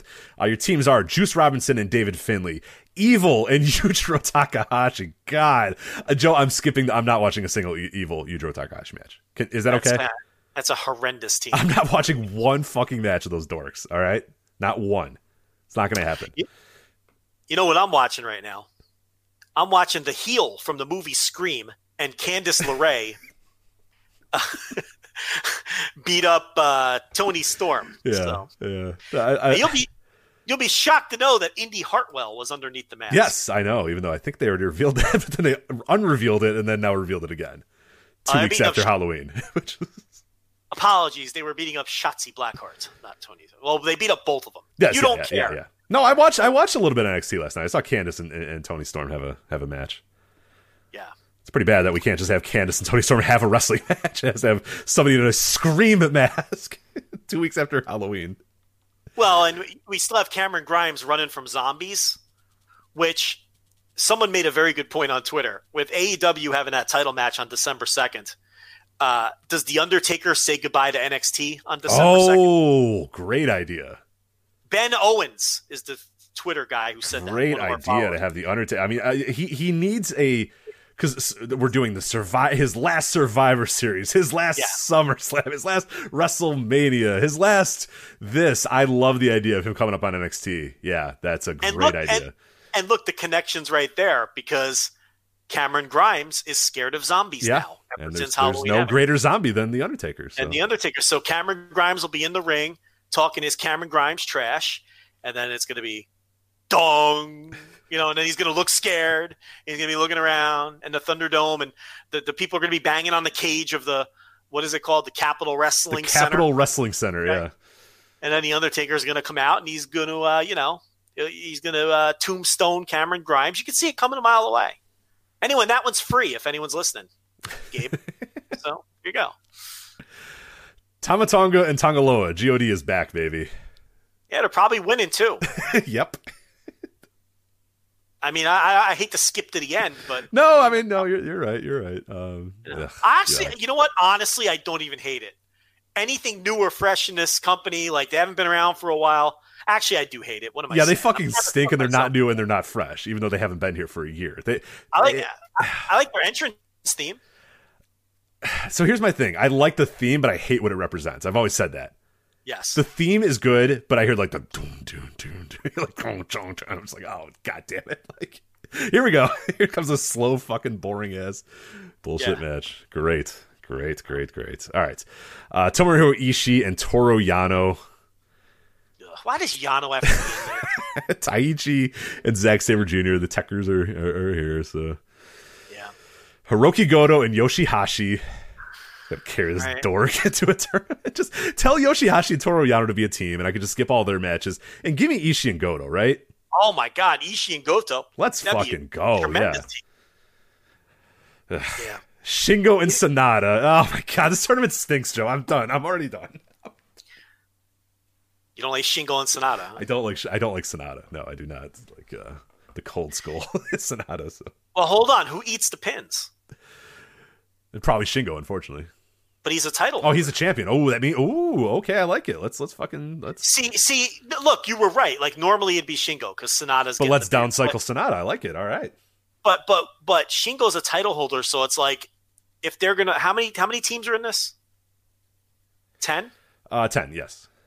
So nine matches. They have to lose because they're not gonna win. So they have to lose at least three. You can't beat a never champion three times. No. See, that's that's why I find this team interesting. Not because I want to watch SANADA wrestle, but because I'm curious who takes the falls when this team loses. Maybe maybe they win all their matches, and and Tama Tonga and Tanga Loa win all their matches except for the matches against each other. And that, yeah, I don't know. I don't know. Yeah, I don't know how you do that. because Shingo's going to have a singles match at Wrestle Kingdom. He's Right. not going to have a tag exactly. team title match. Yeah, yeah. So they have to lose at least three times. And I'm trying to figure like, which Shin- you're not going to beat the never champ. You might beat him once to set up a match. You're not going to beat him three times. What if they fucking do? Dude, who the hell knows anymore with these guys? yeah. Anyway, who's, I would doubt it. I would I would highly doubt it. But uh, oh, things don't get much better. Uh, Bad Luck Fale and Chase Owens. Yeah, it's a horrendous team. it is such a bad team. That is an awful team. Who wants to watch that? My No, God. yeah. There, there is going to be a Bad Luck Fale Chase Owens versus Evil and Yujiro match that's going to They're gonna- exist. They're going to wrestle Yano. This company stinks. Uh, Great O-Khan and TBA, the very dangerous TBA. Presumably Jeff Cobb, right? Are we? Is that our official prediction? I mean, you'd think it would be Cobb because not just on this show last week, but Dave Meltzer's been talking about Cobb joining the Empire for weeks and weeks. Um, I've seen Kyle Fletcher talked about because the natural connection there, where you think, you know, they're trying to sign him. Tanahashi loves him. Will Ospreay loves him, and he'd be a natural member for Empire as well.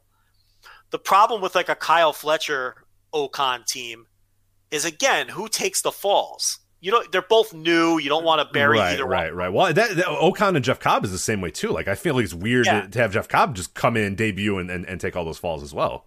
Which leads to my next point. I think that team has a chance to win the tournament Interesting. Yeah. because you know it'd be a good way to get the Empire going. It'd be a good way to get O-Khan uh, going to you know win the tag team titles.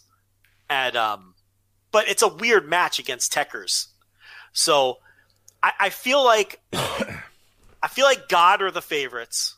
Okay, but I feel like whoever O-Khan teams with, that team is not going to lose a lot of matches. I feel like that team is going to get a push.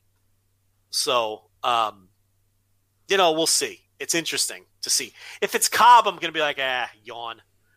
Um, if it's someone new and fresh that they're adding to the group, but it's it's it's more than likely going to be Cobb. Yeah, I, I, hope it is somebody other, and, that's nothing against Jeff Cobb. Like I, I like Jeff Cobb at, at, at, a certain level, but it's just he's not very interesting in that stable. You know what I mean? I, I just don't I don't find that the idea of Jeff Cobb in that group just doesn't do it for me. But a Fletcher, yeah, absolutely does. Any any number of other guys absolutely does.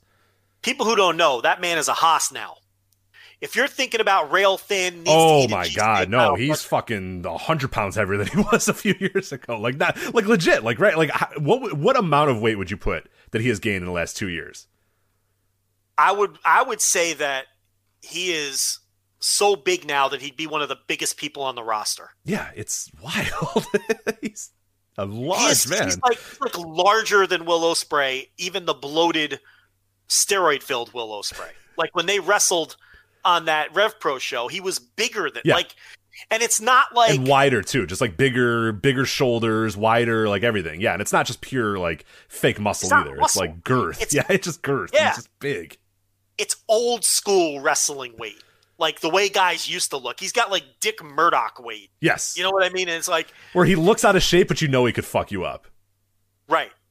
Like your exactly. uncle, your the, the uncle weight, like you know, your your kind of chubby uncle that's still the strongest human being you've ever met. you know what I mean? Like, right, your uncle who will fuck your shit up. Yeah, that that guy. That's he's he's, and he's tall. He's really tall. I mean, he was always tall, but he was so thin that it was like, you know, that was always our complaint and man, he came out of fucking quarantine a, a legitimate Haas, and he and he's wrestling like one. If he shows up, if they do sign him, I'm telling you, Kyle Fletcher is New Japan ready, and he could work too. So we just worked ourselves into a shoot. It's going to be Jeff Cobb. I, I know, I know why we're spending our time thinking about this one. Oh, I just I know who it's going to be. Why didn't I think of this? Rich, it's gonna be Mad Mikey Nicholls. Oh, of course, Jesus Christ! I mean, what, what, Why not? At this point, you know what? Fuck it. Yeah, do it.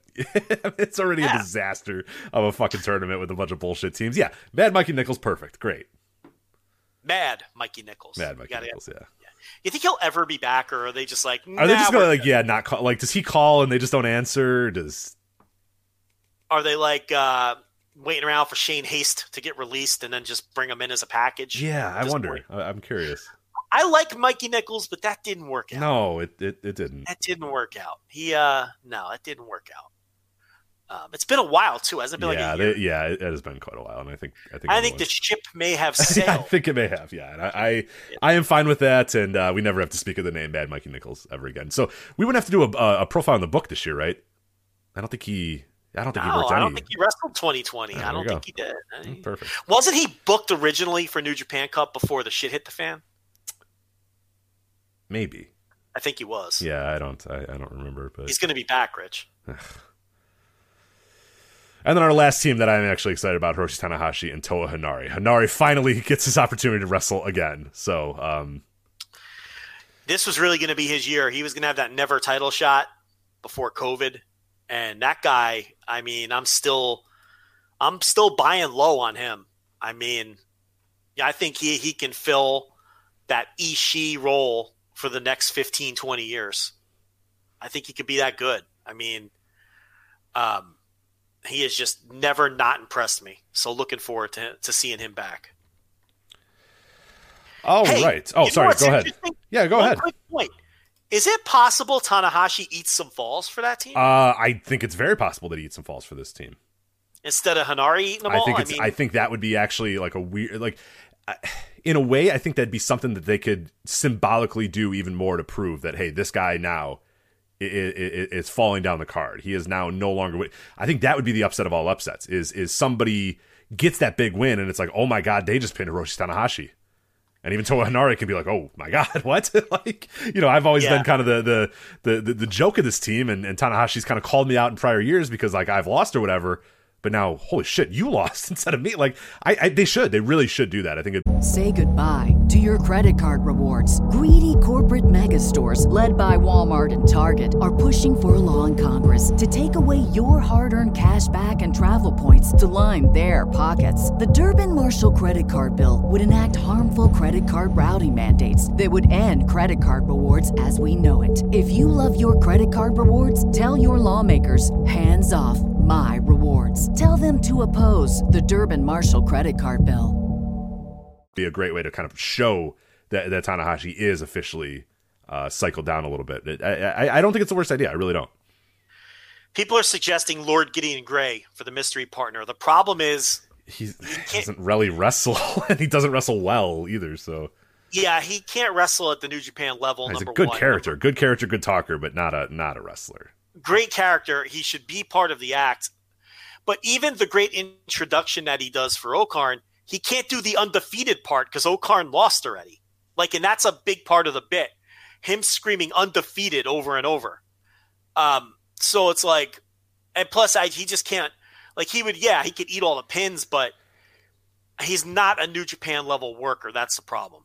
And, um, you know, I'd be very stunned if it's him. All right, so that is uh, that's our check in on New Japan. it stinks, but hopefully it'll get better.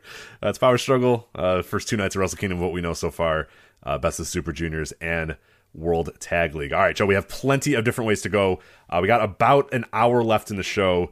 Uh, I will leave it up to you of what you want to uh, discuss next. Yo, Dexter Lumis versus Thatcher is fucking good. I heard it was Like, good. Yeah, I heard what? it was like Dexter Lumis's. I turned it off because it's Dexter Lumis, and then I heard that like he was good, and that it was actually a legit good Dexter Lumis match. So Yeah, I mean, I'm just having on because you know we're doing the show. yeah, I, I think it's like devoid of bullshit. It's just kind of like a straight up good wrestling match, right? oh, they're just beating the living shit out of each other. okay, hey, I I legitimately enjoy WWE Timothy Thatcher. I mean, I've been saying it all along. I mean, I have to be honest about it. I think I haven't I've enjoyed him in WWE way more than Evolve.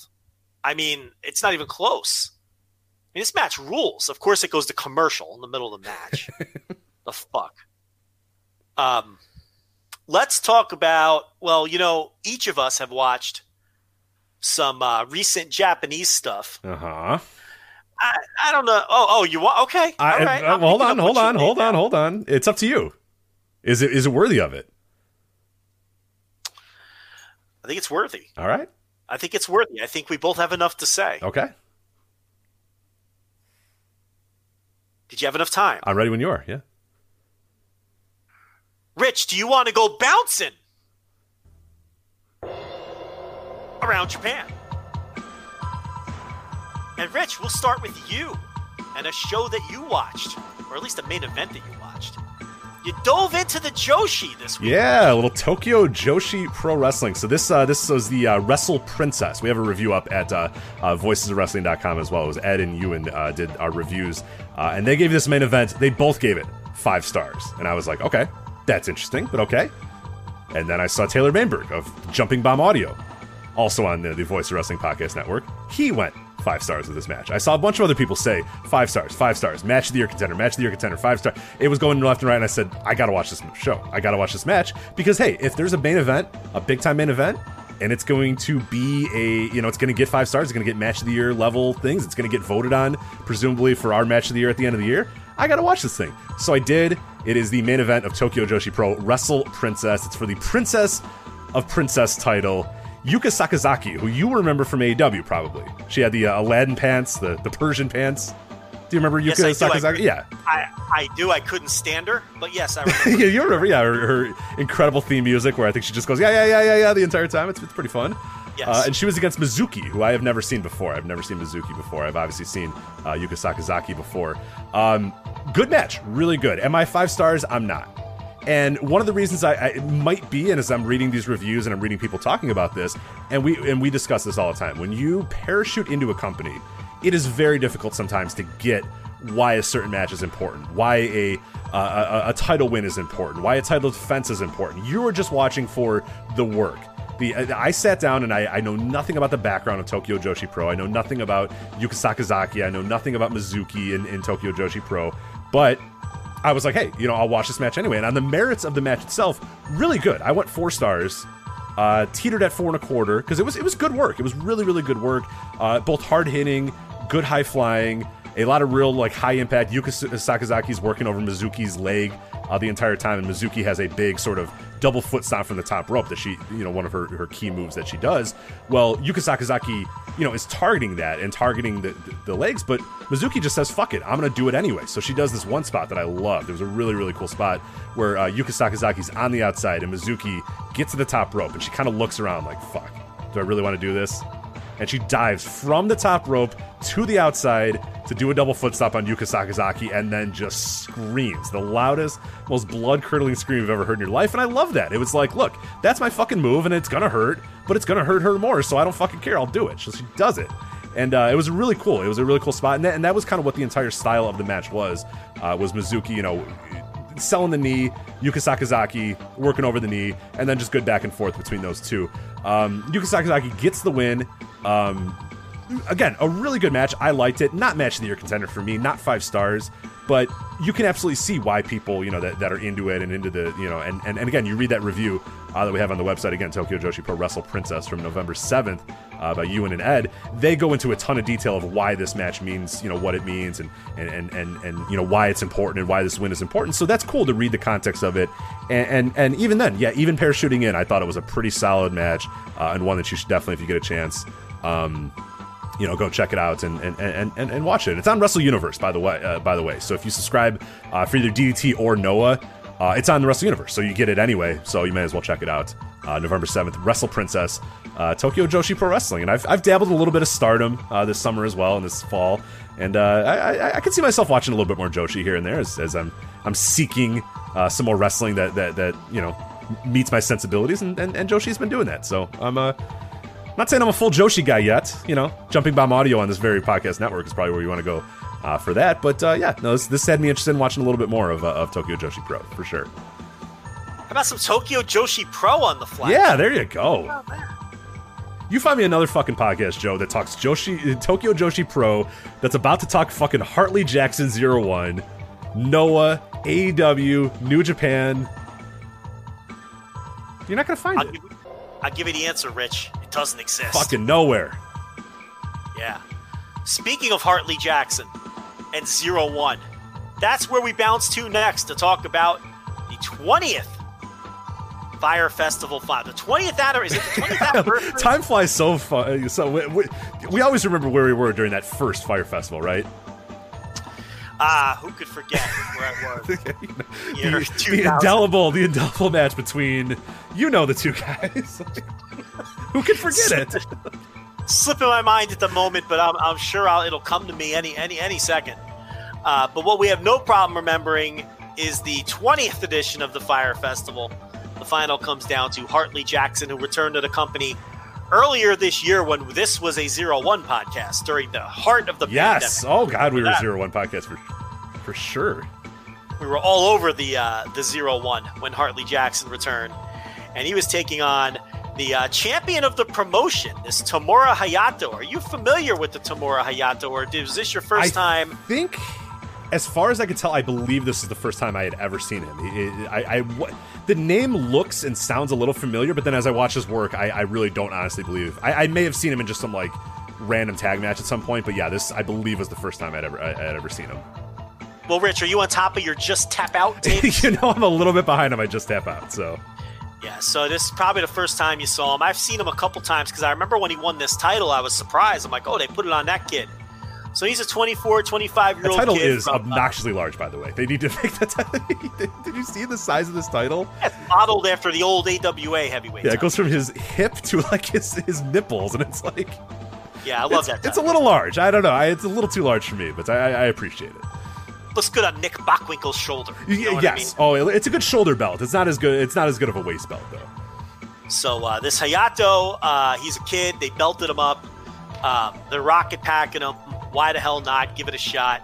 The best way I can describe him with his big gold giant robe and his gold gear and his uh, and his dyed blonde hair. It's kind of like a dollar store Okada. Is that fair? That's kind of how he comes across. Um, he doesn't have the the um, the the charisma of Kazuchika Okada. Not even close. He doesn't have the same height or size or presence. But look, he's a young wrestler. He's got some upside. And if you're 0 1, why the hell not give this a shot? So he gets to the final here against Hartley Jackson, a veteran of 0 1. And uh, this is built around Hartley Jackson's left leg, which Hayato has injured in this match. Jackson gets it taped up over his jeans, by the way. yes, classic. the best way to solve a knee injury is to loosely apply ace bandages around your jeans and around your knee pad. So Yes. So Jackson's limping around on this leg, and I don't know. This just went way too long. Yeah, okay. I- oh my god, I'm so glad. I thought you were gonna fucking love this match, and I was gonna tell you, Joe, you're an idiot. This match is boring as fuck. But yeah, it, it was a it was a knee selling match, but it was a lot of knee selling to the point where I was like, all right, we get it. Your knees hurt. like he was on the outside writhing in pain for like four minutes before they finally had the guy roll out and and, and you know loosely apply the athletic tape to the outside of his his knee pad. But yeah, it just kept going and going and going and going, and yeah, it, it, it didn't hook me as much as I had hoped it would. Yeah, Doc Sampson wrapped up that knee over the jeans for Hartley Jackson. He works for Zero One now. You didn't know that? Yeah, yeah, Doc yeah, yeah. He moonlights as, as you know. He's doing double duty. But uh, yeah, this was interminably long.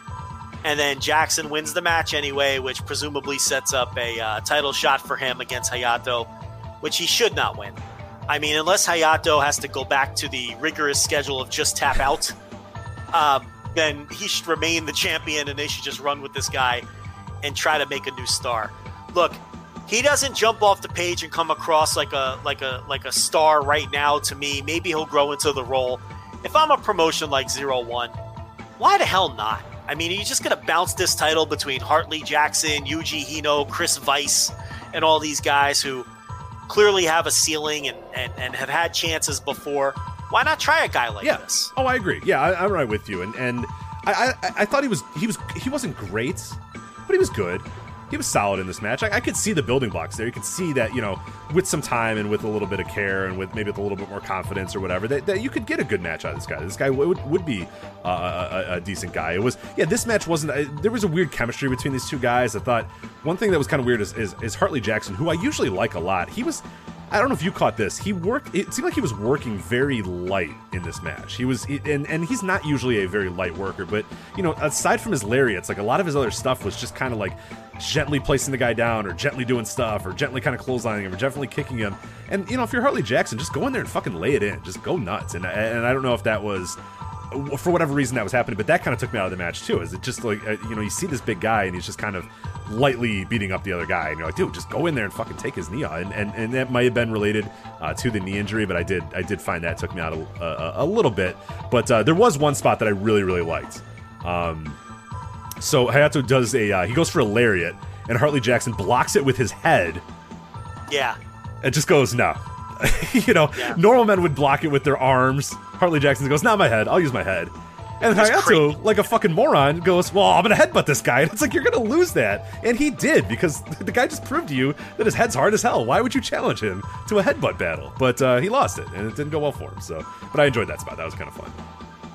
Yeah, yeah. It's just the match was too long. Maybe if it was a little shorter and a Yeah, little tighten tighter. it up. You know, take, an, uh, take 10 minutes off this match. I really, really like it. But yeah, it did not need to go whatever, uh, 35, 36 minutes or whatever it was. It just, yeah, it, it, it just kept going and going and going. I'll go one further, buddy. I watched the whole show. Holy shit! Well, let's go. Talk talk to me about Zero One. The Kubota brothers defeated our favorite Zero One tag team, Raicho and Sugi. So I was disappointed about that. Okay. Uh, so, so you know, a decent match. But I really want to talk about Quiet Storm and Shinjiro Otani. What? Excuse me? That's right, sir. Quiet Storm and Shinjiro Otani are the are a new tag team. Maybe our new favorite tag team. Ooh. Zero One. And uh, they took out uh, Tewa Iwazaki and Sugatako Sato in a shockingly good match. I thought the veterans Quiet Storm and Otani would take the night off. Second match out, there's like a hundred people in Korakuen Hall, but I mean they worked hard. I mean By the way, who are these human beings that are are, are risking the coronavirus yeah, to go watch Zero One? You know what I mean? it's the Fire Festival final. It's- to be fair, it is their biggest show. Of the I year. know, but still, I mean, you know, I, I would think that that's why. But uh, Quiet Storm and Otani were a shockingly efficient tag team together. They had good chemistry. I'm not even putting you on. I think there's some uh, future there. Quiet Storm fits in like a glove in zero one, and you know what? It makes sense. Why wouldn't? he? He's a zero one guy, isn't he? Oh Quiet yeah, Storm. just the fucking dirt, grummy, grimy, whatever you want to say. Yeah, he's absolutely a zero one guy. I'm in. Yeah. So uh, next up was a six-man T-Hawk, Takuya Sugawara, and Yoshikazu Yokoyama defeat Masato Tanaka, Shogun Okamoto, and Yuko Miyamoto. The old Voodoo Murders powder finish in this one, uh, Rich. So um, Voodoo Murders have been running rampant in Zero One, ruining every show. And uh, yes, though the same Voodoo Murders that was running rampant in All Japan 15 years ago, uh, just with some uh, changed parts here. We got a uh, powder finish as the announcer was screaming "Voodoo Murders" over and over. So, uh, not much to see there. Chris Vice versus Yuji Hino. They went to a double count out in two minutes and five seconds, and they said, "No, fuck that. Give us another chance." So the referee restarted the match, Rich, and they went to a no contest in six minutes and 35 seconds. So Chris Vice and Yuji Hino, the blood feud that is uh, that cannot be contained. This match, by this, the and this match and this feud must continue. That's right. So we're gonna get another Chris Vice Yuji Hino match, and I'm not gonna lie to you, they kind of got me into it now. I want to see one of these men beat the other, so it was kind of effective. And then uh, what I thought was the best match on the show, we have a new Zero One Junior Champion, Azelle Lindemann defeats Shoki Kitamura. Uh, flirting with the Notebook, I gotta say, three and three quarters, maybe four. Well worth your time if you're listening and you That want sounds good. Yeah, I didn't even know that that was on the show, but I'm looking at the card right now, and that's yeah, I'm gonna watch that match. That sounds awesome. yeah, it was it was uh it was pretty good. So uh, definitely the match of the night. I thought it was better than the main event, and uh, everything on the undercard was uh, you know kind of just a match. So uh, definitely the match to go out of your way to watch. I would say if you're uh, if you find a grimy upload of this show, watch that junior match, and then you may as well stick around for the main event. Why not? What else you got to do? Yeah, the main event was actually only 24 minutes. I can't believe that. I, I swore it was like 35. It was only 24, which speaks even more to the they went too long uh, thing. But yeah, that, that's it, it- you know I'm, I, it's it's we always say this. Even if it's not a great match, it's an important match in the year. Like you shouldn't end the year without. You should watch every tournament final you can. You should watch every big time match. You should watch every hyped match you can. You have the time. You're a wrestling fan. You know what I mean? Like that's and that's why I watch that Wrestle Princess. It gets five stars. It's got match of the year contender stuff. I'll watch that. I, it's a Fire Festival final. You got to watch the finals. I watch every tournament final. You have to. Why not? Yeah. No reason not to. Yeah, absolutely. So I'm kind of interested in the zero one. I'm kind of interested in the zero one uh, show. here. Listen. I might, I might watch this. We became a zero one podcast during the, the heart of COVID. So now we're in. I see their announcement of uh, 692 people at work, And not a chance. not a chance. Um, counting people walking by on the street. Yeah, there's easily less than 150 people there, right? no, I don't think there's that few, but 700. I don't, think know there's that. it's somewhere between it's somewhere between 100 and 700. Somewhere in there, I think is probably a safe guess. I would uh, I would agree with that assessment. As we have one more stop Yes. on our on our bouncing. Um, I don't believe Rich saw any of this, so he'll have to set me up. Go ahead. Oh, actually, we have two. But uh, yeah, what, what am I setting you up for? The Noah? We have two. We have two. Well, we got to talk about Kobe Oh. World. Oh no no no no no no! Dragon Gate is not a bouncing around Japan. Oh, it goes. Oh, okay. Dragon Gate is a topic. Interesting. Okay. All right. I thought we were going to lump it into uh, bouncing around Japan, but it is. What did I say last week? You did say you're not forgetting it anymore. Dragon Gate is a full topic. That's not a bouncing topic. That's not some janky ass Tokyo Joshi Pro. Okay? this is Tokyo Joshi Pro has to earn their way out of bouncing. You see what I'm saying? I got here? you. Yeah, Okay? yeah, yeah. Right. This is the first time we ever did it. Okay, we're dipping our toes into Joshi waters. Dragon Gate is a topic. It has been always been a topic on this show.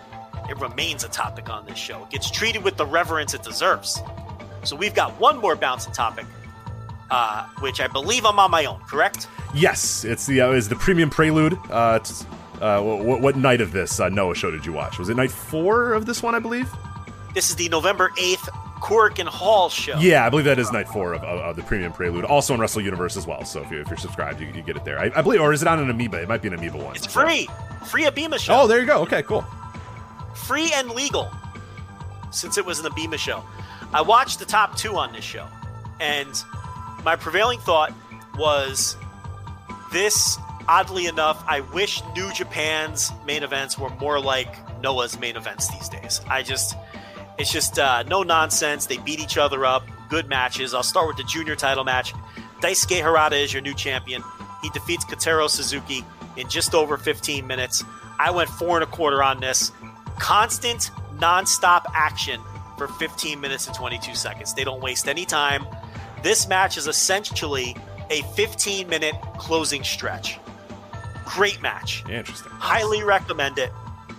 Uh, Harada, uh, one of the uh, best spots was he went to do a tope with Suzuki on the floor, and Suzuki countered the tope with a Cesaro uppercut to the mouth and just uh, knocked him out. And then Suzuki hops in the ring and bounces off the ropes and does a tope of his own and takes Harada out again. An incredible spot. Uh, they get back in the ring and they are just. I'm watching this and I'm thinking selling fetishists are going to hate this match. But here's the thing because they were just taking turns doing shit, right? But here's the thing there's more than one way to sell. And about 10 minutes into this match, they were selling the exhaustion. They were throwing strikes with no effectiveness. They were both panting and, and struggling to breathe. They were running the ropes slower. And I'm thinking to myself, this is just a great match. They went out there with this idea to just go balls to the wall, and then it was just going to be survival of the fittest, and and the best man is just going to out survive the other one, a battle of attrition. They went into the Guerrero Malenko spot, and Suzuki ended up on top and got the 2.9 count. And then they went into another long Guerrero Malenko spot after that with a bunch of series of pinfalls and reversals. And, and Harada caught Suzuki uh, at the end of that exchange, and he picks up the win. Two men dead, exhausted, tired. Harada's your new champion. And then all of the Noah juniors bum rush the ring for a giant brawl. I have no idea whose side anybody is on anymore because these guys all change sides every show. So I can't un- untwist any of that for you. I don't know who's in Stinger. I don't know who if uh, if Ratels even exist or who's in it. Everyone's fighting each other, so I'm not going to untwist any of that. Yeah, who's in full throttle? Who's in Sugiura Gun? Who's in? Yeah, it is. It's gotten a little wild there, Noah, in terms of, of who's on what side and who's with who. But uh, glad to hear the matches are still holding up, though changes every show with these with these juniors though they change factions every show so i have no clue but they all beat each other up it looked like Tadasuke was the next challenger for Harada, which is awful. Nobody wants to see that. Tadasuke stinks. Uh, but he did get some mic time, so I'm assuming he was the next challenger. I'm hoping that's incorrect and it was just trash talk, setting up the brawl. But at any rate, this match ruled. Main event Kongo, Katsuhiko Nakajima, and Kenoh. They defeat Go Shiozaki and Kaito Kiyomiya. Just fucking ruled. You need to go watch this. I, I went four and a half. This is a great match. Uh, Shiozaki still Wait, four and a half. Four and a half. Oh, you're not joking around then. All right, let's go. No, this match ruled. I was gonna go four and a quarter, and I was like, Joe, you're a coward. It's just a, it's a stupid match rating. Just give it the fucking uh, yeah, extra quarter star. You know, so this was awesome. Kaito Kiyomiya, let me tell you, because they paired off here, because these are singles feuds. Kenoh and Kiyomiya, they still hate each other. They're going to hate each other till the grave the intensity between these two in this match. And I'm going to tell you something, you're going to think I'm nuts. I thought this was the best Kaito Kiyomiya performance I've ever seen. And it was just in a you know, tag team main event, mm-hmm. of course. Yeah, yeah. He was so good. And him and Kenoh are just beating the living shit out of each other. And then Nakajima and Shiozaki pairing off. Shiozaki still selling those fucking arms. They're still taped up. This poor man. He should just still... take some, yeah, take some time off, get some surgery, man. It's COVID. This is a perfect time to take off. But hey, he's, he's a fighter, man. He's gonna fight till the end. I like it. And at the end of this match, Nakajima, with that shit-eating grin on his face, he knew he had the man beat, and he just slowly and methodically put him away. This broken man, and then after he beat him, he stood on his chest with one foot on his Ooh. chest. I'm in. I love it. And he held up that GHC title with a foot on the chest and that smile on his face. And you're just thinking to yourself, I cannot fucking wait for this man to challenge for that title. And I know I said behind the paywall in my tournament reviews and here on this show when we reviewed the final, that Nakajima, after he beat Kiyomiya, that he should beat Shiozaki. But they've done such a good job making Shiozaki a sympathetic champ. I want him to win now. And he's going to lose, and it's going to break my heart. And I'm going to hate this fucking Nakajima for beating him, but it's the right move. And man, this match ruled. The Noah is great lately. And uh, it really heated up these two singles matches as well as a tag team match in Japan has in the longest time. This was every these two matches on this show were everything that New Japan has been lacking all, all, all since the summer. It's it's just it's like I said earlier when we talked New Japan, I'm watching these other promotions and it's making me realize that New Japan is even worse than I think it is. Mm-hmm. I mean, they're just better booked. It's it's you know the intensity is there. You know, we talk about the tone of New Japan being off. You know what the tone is in Noah right now? We beat the shit out of each other. That and and and, and that's and that's all you need. Where Nosawa Rongai gets in trouble is he overbooks the juniors because nobody knows what the hell's going on at any given moment, and he books too many of his shitty friends. You keep the the Ironhead Fujitas out of here, and all these other fucking you know your Sakurabas. You keep these guys out of the you know, and just keep this to what it is. And it's it's a, it's one of the better booked promotions all year long. And to me, as we head down the home stretch for Observer Awards, my Booker of the Year, I Gedo's out of it. I'm not voting for him this year for the first time in like oh hell no! years. Yeah, God no, he's not in the mix at all for me. No, no. If there was a worse Booker, I'd consider him. yeah, yeah. Honestly, it comes down to me to Nosawa out of the question and Tony Khan. It's neck and neck. And they both have their flaws. But to me, AEW and Noah have been the two best booked promotions overall in all of pro wrestling. there it is. So Abema TV, you can watch it for free. I think you just have to make an account on on that uh, service. I believe. I know they have an app as well that No, you you can get it. Oh, you, No, oh, no, so you don't have to actually make an account. Okay, I, I think I got it from their app, and they made me make an account, but that was fine. I didn't mind doing that. So. It's a straight up link. You click the link, and, and the shows are and the, the match files are all broken down match by match. There you go. Just- Yeah. So Noah Easy. Premium Prelude. Uh, that was November eighth. Uh, and Hall show night four, the Premium Prelude as well. Two great matches there. Zero one we talked about. Uh, and now I will uh, fade the music out because they uh, they don't belong in bouncing around Japan. But we'll talk uh, Dragon Gate Kobe World here real quick. So let me just. How about a quick buffer topic? Yeah. Very quick. What do you think of the Rascals jump into? WWE? Funny you should mention that. Yeah, the Rascals jumping into WWE. This is something that we had heard a little bit, kind of the rumblings about it a few weeks ago. Uh, check some back channels, and it kind of seemed that everybody was like, "Yeah, we, we think so. We'll see." You know, yeah, they're in tryouts, they're doing that sort of stuff. Uh, now the news that they have officially signed, uh, or I don't know if they they're expected to sign. They have not officially uh, signed yet, but uh, you, you you're you're pretty sure that they're going to show up in that next like PC photo where everyone's standing around in their dorky little uh, you know polo shirts or whatever. Uh, Alex Zayne also recently finished up his indie run. Uh, he appears WWE bound as well.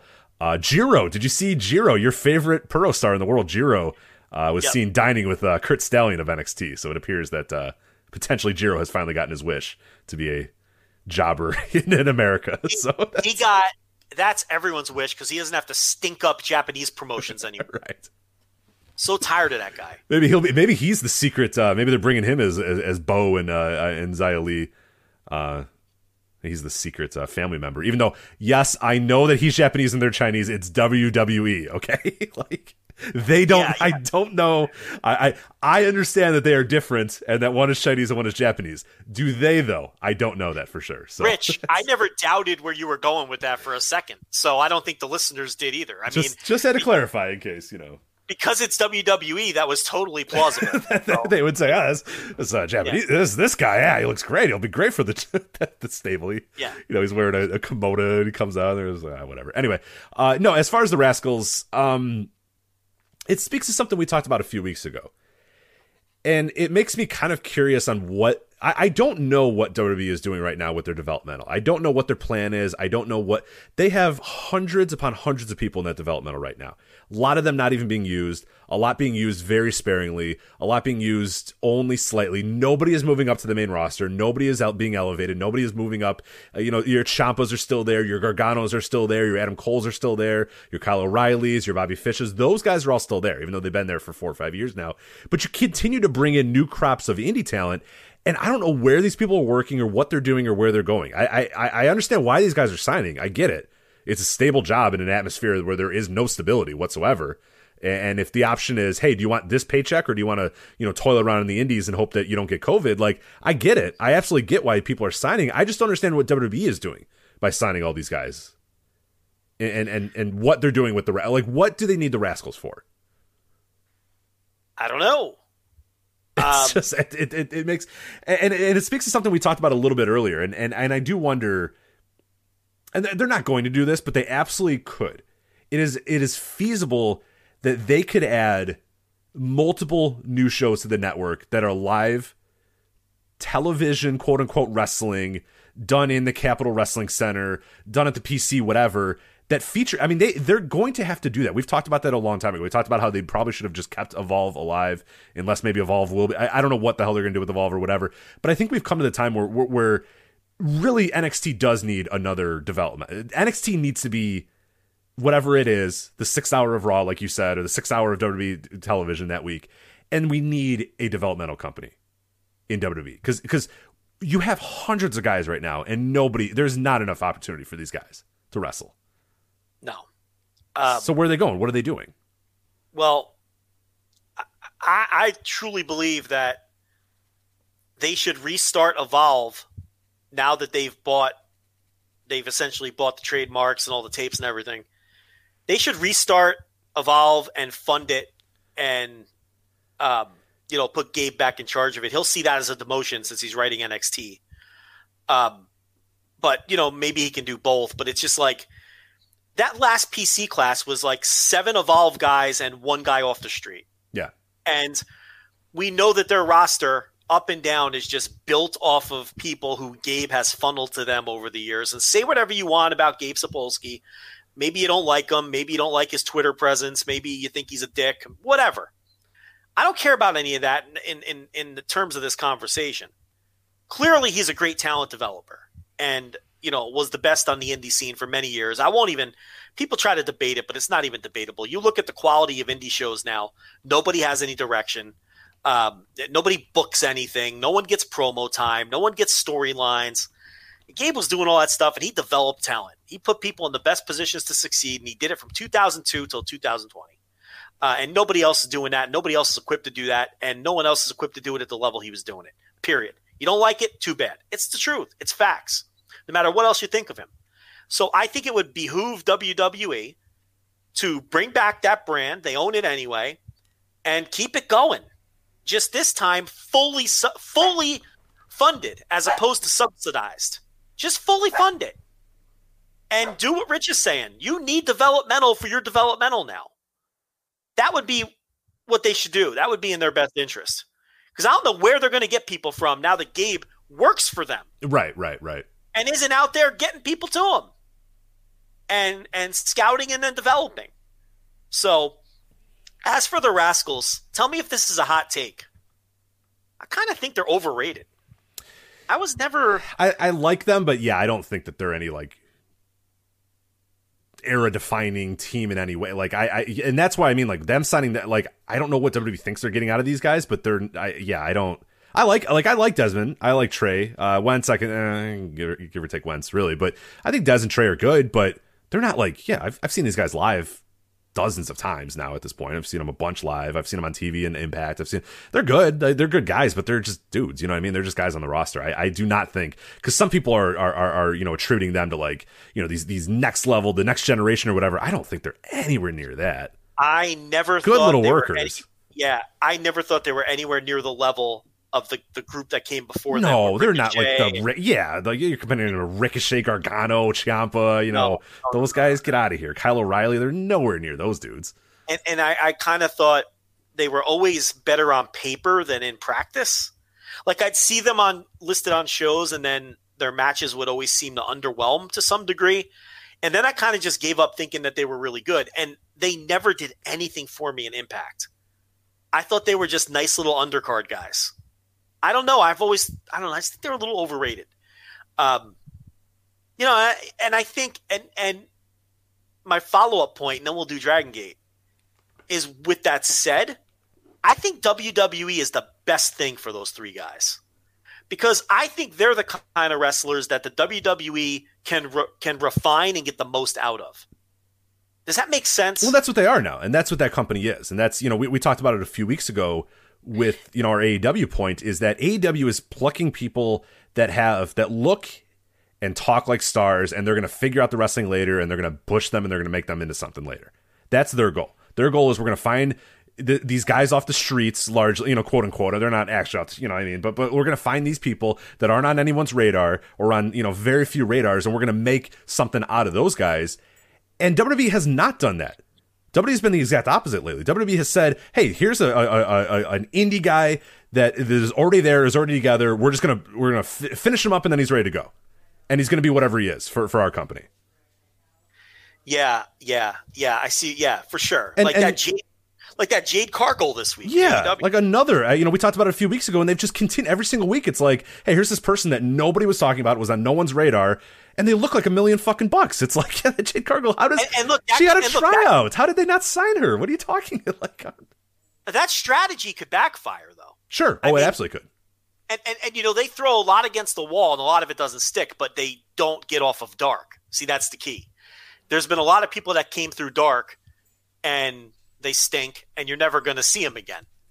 I, even heard Khan say that in one of his uh, media junkets this week. I think in a nicer way like, than "Ah, the way you put it. No, no, he said that. He said we've had people come on dark and they weren't very good. And I think he even said they, that some have stunk. And then he's like, "You're not going to see him again." And I was like, "Holy shit, that, that's like the meanest he's ever been because he's never like like mean." Um, but yeah, and it could backfire if some of these people don't work out. But I think they kind of vet them through dark and then you know, and then they move them up. But WWE, I think guys like the Rascals are perfect for that system because there's some people that go to WWE and you undoubtedly know they're going to be worse than when they came Sure. when they came in. I have no I have no faith in Ben Carter doing anything in WWE. Whereas oddly, even though I think he's way better than the Rascals, I think WWE will refine the Rascals and get more out of them than anybody else has. So I do think I have sometimes people go there and I'm like, oh, forget it. Their careers are over. Other times people go there and I'm like, that's a good move because they're just spinning their wheels. And I think WWE can clean them up and refine them and get the most out of them. And I think the Rascalz fall into that category. So I didn't, I don't think the Rascalz would have worked out in like AEW. No, no, no. I, I agree. Th- This is probably the best spot for him. I just don't understand why what WWE needs, why they need them. That that's I have no no. They should go there. I think that's the best spot for them. I just don't know why they're there. I just don't know why WWE is thinking. Ah, you know what? We need 15 more guys in our developmental. You, you know, it's it's. We were going to do this as a larger topic, and we'll probably hold it off uh, for for another episode because it, Yeah, it is. I just is want to talk about the Rascalz. yeah, yeah, it's a big picture topic, but uh, WrestleNomics, Brandon Thurston did uh, some really, really cool research and some, some data. It's actually at WrestleNomics.com uh, right now as well of of of people and, and and kind of looking at the PC and what they've done and and and and how successful or unsuccessful the PC has been. And you and I have always said that, like, it's, you know, they, they invested a shit ton of money in this PC. They signed everybody under the sun. And you look at the results, and the results are, are pretty minimal in terms of, like, people that have come and because the goal of the PC, the goal of the PC initially was to take people off the streets and make them superstars, Joe, right? Yep.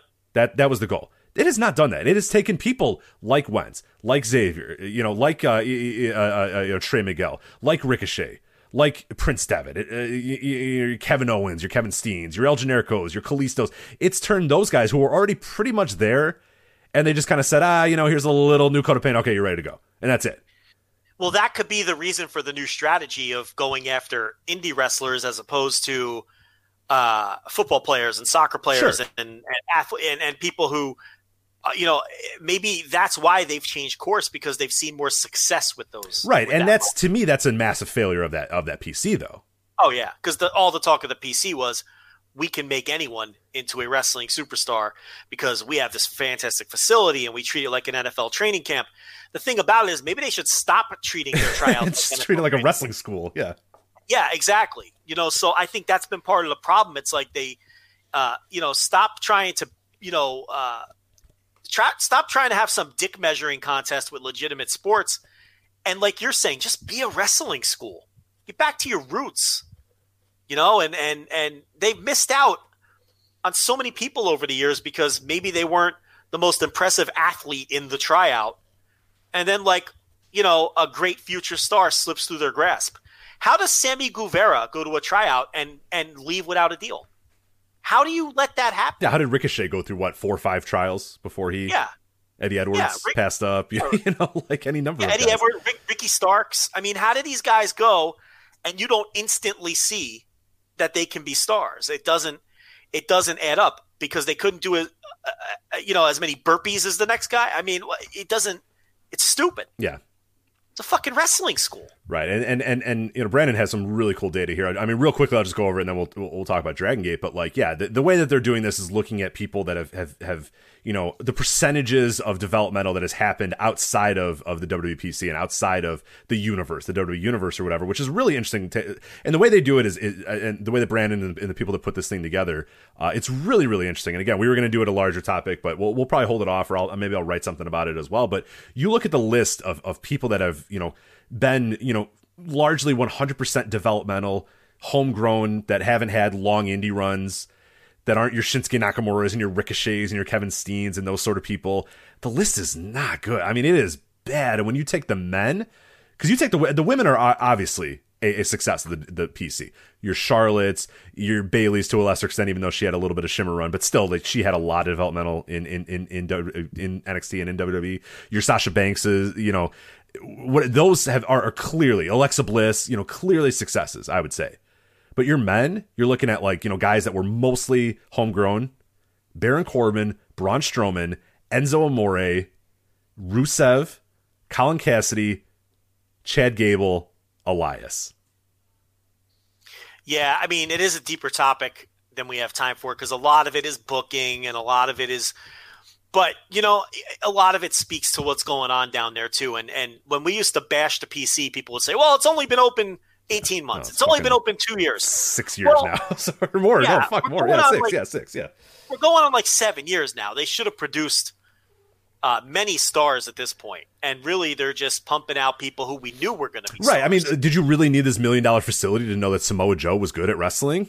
like, you know what I mean? Like Yeah. that Shinsuke Nakamura is a, a, a good pro wrestler. Kevin that- Owens. Right. Kevin Owens is Exhibit A. It's like, did he really even need to go through it? You know, and it's like they're just they're it's just the obvious ones that are that are coming out. But yeah, but um, just wanted to do that quickly. Yeah, yeah, yeah. little buffer sure. between bouncing and and the drag. Now the Dragon Gate that'll be our final topic, right? So yes. Yeah. Kobe World is coming up, and like I said last week, no more putting it off, no more doing mass catch ups. Dragon Gate is back in my rotation. It's it's there to stay. It's going to be a regular part of my viewing and a regular part of this show. Um, and and it wasn't going to lump it into to bouncing. It deserve it's their biggest show of the year is coming up. They just had a massive Korakuen. It's going to get the respect that it deserves. With that said, I didn't watch the Korakuen. That's fine. It, it's English commentary. You just, you have time to catch up. I, I watched the uh, the semi main and the main event. It's nothing like. It, it's mostly just a table setter. Uh, you're basically getting, you know, SBK, you know, the, the Kabono, uh, uh, you know, you're getting his new character. You're getting Red kind of heating up a little bit. They're all wearing hats now. They're all just being just grimy dickheads. It's, it's all building towards a triangle match. It's all building towards, you know, big time matches. And really all you need to know is in the main event, uh, the RED guys are just being total assholes, total chicken, you know, just getting in the ring, beating everybody up. Lights go out just like they did at, uh, at the show last week lights come back on. Shun Skywalker in the middle of the ring uh, builds up to Eita versus Shun Skywalker for the Open the Dream Gate Championship, which is our main event uh, of Kobe World as well. So I'm excited to see that Shun Skywalker coming back uh, from injury, coming back from uh, Mexico. He has gained a lot of weight, good weight as well, uh, and he's going to Oh, yeah. face Eita, the uh, the RED uh, RED representative and the champion. Uh, to uh, yeah, so it'd be really fun to see uh, how they go there. I'm assuming Eita probably still wins, but I could see that you could you could go to Shun right away. But that seems a little early for, for the Shun to already win. I, it, so. I I think Skywalker should win. I do. You think? Um, yeah, oh, yeah. I, I I wouldn't hate it. Uh, one cough per show. That's two, but it That's two, but we'll let it slide. Yeah. just three hours ago. Nobody. Yeah. That. Yeah. Right. Right. Right. he it looks like a brick shit house now and he just he he really struck me when he came in at the end of that last show as a megastar is he a good looking guy because he should win and unmask Yeah, I don't love the mask. I don't. I think he. No, he was. Remember? Um, because he was. Uh, what was his? What was his old name? I don't. Don't correct me. I. I know it was. Uh. Oh, Shun Watanabe. Yeah, Shun Watanabe. Yeah. I think he was a good looking dude. if he's a good looking guy Because I used to be should- really upset. I got really upset when he went to the uh the the, the mask. yeah i mean he should just win this match um i don't see the point of beating him it kind of slows his momentum um but they might do like a red finish and maybe unmask him if he's a good looking dude and just fucking add him to the mix and run with him and push him hard. Um, it would be bold, but Dragon Gate has been bold lately. Yeah. So, um, I don't know. I, I think he should win. I, I, you know, it's why not? You know, the way he came back, it really came off as big time. What about the Brave Gate match, the big rematch? Oh, I cannot wait. Ishida? Okuda versus Ishida. I, how can it be better than the last time, Joe? How can it be? I, I might have to break the scale. Maybe go six stars here. It's the opener too. I lo- this is a really bold move here to make it the opener. It is. It, usually there's some bullshit. There's Oh, a battle the match royal. order. huh? You got the match order. Yeah. set. Oh yeah. Yeah. Yeah. It is. It is said it's the opener, and I, I- think that's true. I, I that's from I copy and pasted it from the preview that we have that we're gonna have up on the website. Uh, and I, I'm sure Iron Mike Spears and Case wouldn't fuck around. You know, they know their shit. They know the match the orders. best. So yeah, there- there's there's no question they open the voice gate guys. Uh, I think got it right, and they have this as the opener. Okuda Ishida opening the show. They're gonna tear the fucking house down. Cannot wait. So Twin Gate, we've got Kota Minoura and Jason Lee defending against BB Hulk and Kai. Can we just do away with BB Hulk I and Kai? know. Send them to. I, I I used to say send them to zero one, but I want to watch zero one now. So send them to. Uh, what what company have I? Well, I have no chance of ever watching. Uh, well, apparently, just tap out. Just tap out. Throw him to just tap out. JTO, BB Hulk and Kai uh, go on excursion. So No, but what I mean is, even in the booking, like, just beat them again, and let's forget about that team for a while. yeah, you know what I mean? send them down the pecking order. Yeah, they, they don't need to be. There's so much good talent right now that there's no point in me seeing BB Hulk in 2020 wrestle bad matches. You, you know. Yeah, yeah. I, it, it's so. Uh, I believe that's what they. But you know, the the the rookies and the kids really dominated the veterans on the last big show. So I feel like the pendulum has to swing, or should swing, or might swing, or now it wouldn't if it were up to me. But so I guess we'll see how committed they are to a lot of this. The Triangle Gate is one of those three way Triangle Gate matches that always seem to let me down. Um, but it's the RED team of Takashi Yoshida, Kazuma Sakamoto, and and SBK. And the challenger teams are the Toryumon team of Dragon Kid, uh, Shuji Kondo, and Kagetora.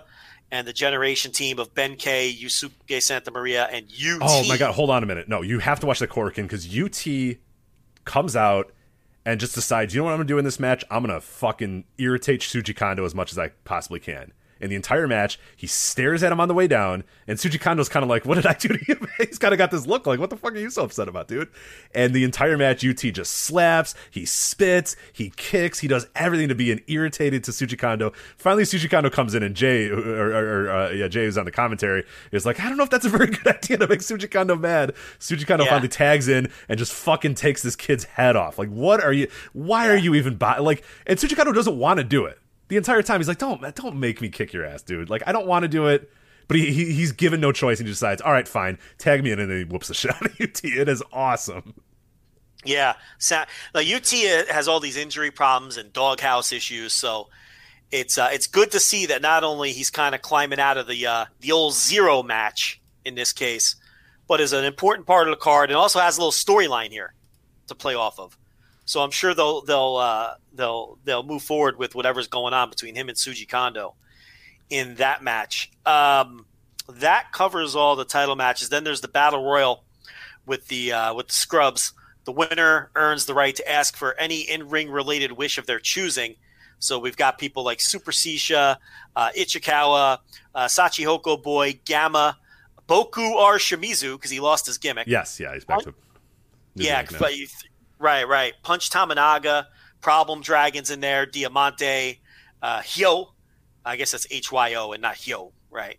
Uh, Jimmy and of course Ho Ho Lun, who's Who will to roll out of the battle royal and then go do commentary, which is always great. correct. Yep, get tossed out and head right to the commentary booth. So uh, then there's uh, Genki Horiguchi and, and Ryo Saito against uh, two kids, Taketo Kamei and Madoka Kikuta. So again, we'll see if the trend continues of the kids beating all the veterans. Ultimo Dragon, Masaki Mochizuki, Don Fuji, and Taru, who of course came back on the last show uh, in that video. just uh, finished. Just finished this promo as we got on the air here today, so that's incredible. Just finished. I don't know what was longer, Taru's promo or the Tayanora Conti Red Velvet match on Dynamite. I don't know what was longer. I mean, jeez. Did, did Tayanora Conti and Red Velvet need to go through a commercial break? I mean, honestly. yeah, I, who had that run sheet and put you know 13 minutes next to Ty Conti and Red Velvet? I, I don't know why that had happened, but the, the hot feud from AEW Dark making its way to Dynamite, and then they get like through a commercial break. Like, what is happening here? Are they determined to get destroyed in that quarter hour? Is that what they were doing? Uh, I feel like they're sandbagging. I feel like they wanted to ditch that quarter hour, like intentionally, and then set up Fenix, Pentagon, and and Pac to just blow it open with huge growth. it's they do kind of play around with those quarters. We do know that that that, that is going on in the in the HQ there. So uh, yeah, I could see, I could see that. That that seems because that's that's a good way to lose a lot of people. it's a very long Ty Conti Red Velvet match. So Yeah, because look, no offense to them, and the match was actually pretty good. Like I didn't even think the match was bad, but that feud has been entirely done on dark. No one watching Dynamite knows what's going on, and it's just two people with no name value whatsoever. Red Velvet was a jobber two weeks ago. I mean, what a risky match to do through a commercial break. I mean, that was crazy. Um, but anyway, uh, that veteran team takes on Susumu Yokosuka, Yasushi Kanda, Kness, also getting out of the zero match, and uh, Taro Nohashi of Michinoku Pro. So uh, standard eight man tag. They'll go eight minutes and it'll be fine. Dragon Dia takes on Dia Inferno. Uh, Naruki Doi, Masato Yoshino, and Toru Owashi versus Yamato, KZ, and Strong Machine J. KZ lost the title match, cycled down the card a bit here. That's traditional Yeah, Dragon yeah. booking.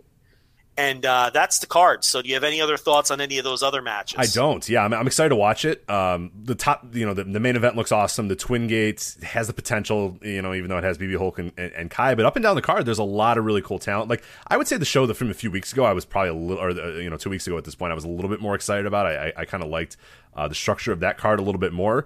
But uh, you got that Brave Gate. That's going to be great. You have the, the the Dream Gate, which I think is going to be great, and, and and a lot of the other stuff sounds uh, pretty cool uh, as well. So yeah, I mean, it's all up to the Triangle Gate if that delivers, and, and those can be kind of uneven.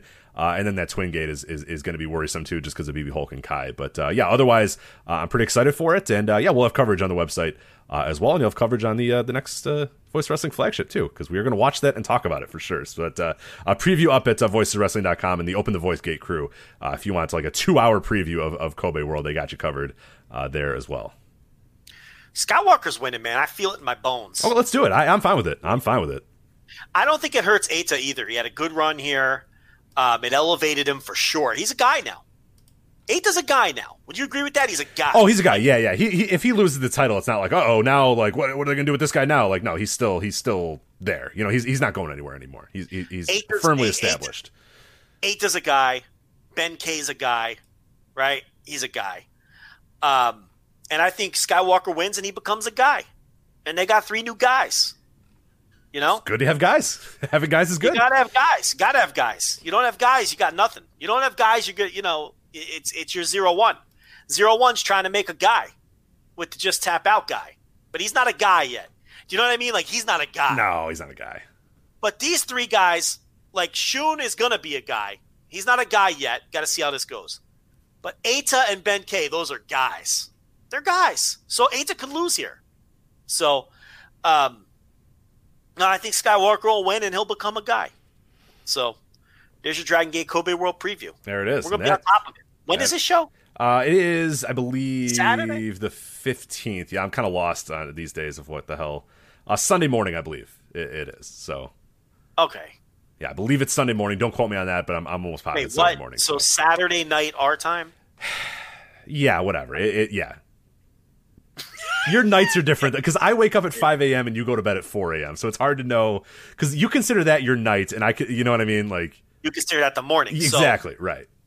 it's it's late night Saturday, early morning right. Sunday. Yes, exactly. That's when this show is. Yeah. It's my it's your night, it's my morning. That's even Yeah. more confusing. You- You get it. Late night Saturday, early morning Sunday. Yeah. It's between Saturday and Sunday. Correct. Correct. Those those weird wee hours where like only uh paper boys, milkmen, and Joe Lanza are awake. Yeah. Are there do paper boys and milkmen exist Uh, anymore? not really. Not on any level. I don't. I don't think the when they- milkman yeah. wakes up at 4 a.m. to deliver milk anymore. I, I think. Uh, if you have a milkman, I think he could probably just arrive at like nine because he's probably has, he probably doesn't have a big route, so he could probably arrive at. Uh, I wonder if milkman ex- like could you get milk delivered? uh, I know that like uh, it, uh, locally by me, Oberweis uh, will still deliver your milk. So you, you Is that a com- is that a company outside of you guys or no? Like heard of it. doesn't mean anything to you. Okay, they're like a classic. Like they'll give you a glass bottle. You put the glass bottle on the curb, Yeah. or you put it on your porch. And then the, the milkman who wears white and a hat or whatever, he will come out of his truck and and replace your empty glass of milk with a fresh glass of milk. But uh, yeah, I think they are the only people still doing that. So that fucking rules. Do you do you? I do not milk- do that. No, I don't drink milk, so I I, I don't really drink. I don't milk. drink milk either, but I would get a milkman just to say I had a milkman because that sounds kind of cool. They even wear the gimmick, huh? Yeah. Oh yeah. Yeah. Yeah. Wow. I don't think they're as bright and cheery as your milkman of uh, of years past, but they're they're still milkmen, I believe. So. Holy shit. And then the Okay. paper boys are just like a dude in a fucking, you know, Geo Metro just tossing the paper at my parents. You know, like Yeah. Like I've, get- I, I used to see the guy like when I would come home from the bars or whatever, and it's like, yeah, it's like some Albanian guy that's just smoky, and he's like, hey, just tosses the paper. You know? yeah. Like- Yeah. Yeah. You're lucky to have every section.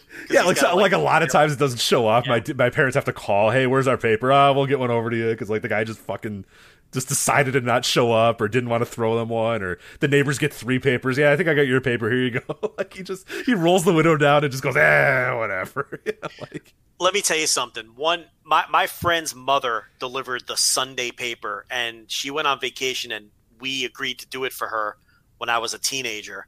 That was the worst work experience of my entire life. We had to get up at like three o'clock in the morning and literally put the paper together. Like it doesn't come put together. right, right, You right. You got to put the ads in there. You got to put the the Yeah. yeah. So we have like 300 newspapers that we have to put together. Like, hand me the sports, hand me the business, hand me the leisure, hand me the flyers, and then we have to construct the papers, then physically go out and deliver all 300 of these newspapers or whatever to people's doors. It was the. I don't think we finished until like five o'clock in the afternoon. yeah, it's like- many angry, angry people as well. yeah, they're like calling the kid's house. Like, where's my son? People want that shit in the first thing in the morning. Oh, my dad! If it's not there at like four thirty, he's fucking pissed. He's livid. He's like, "God damn, where's the paper?" You know what I mean? Like, you know, it's Yeah. I never had a worse job in my life than the one day I was a paper boy.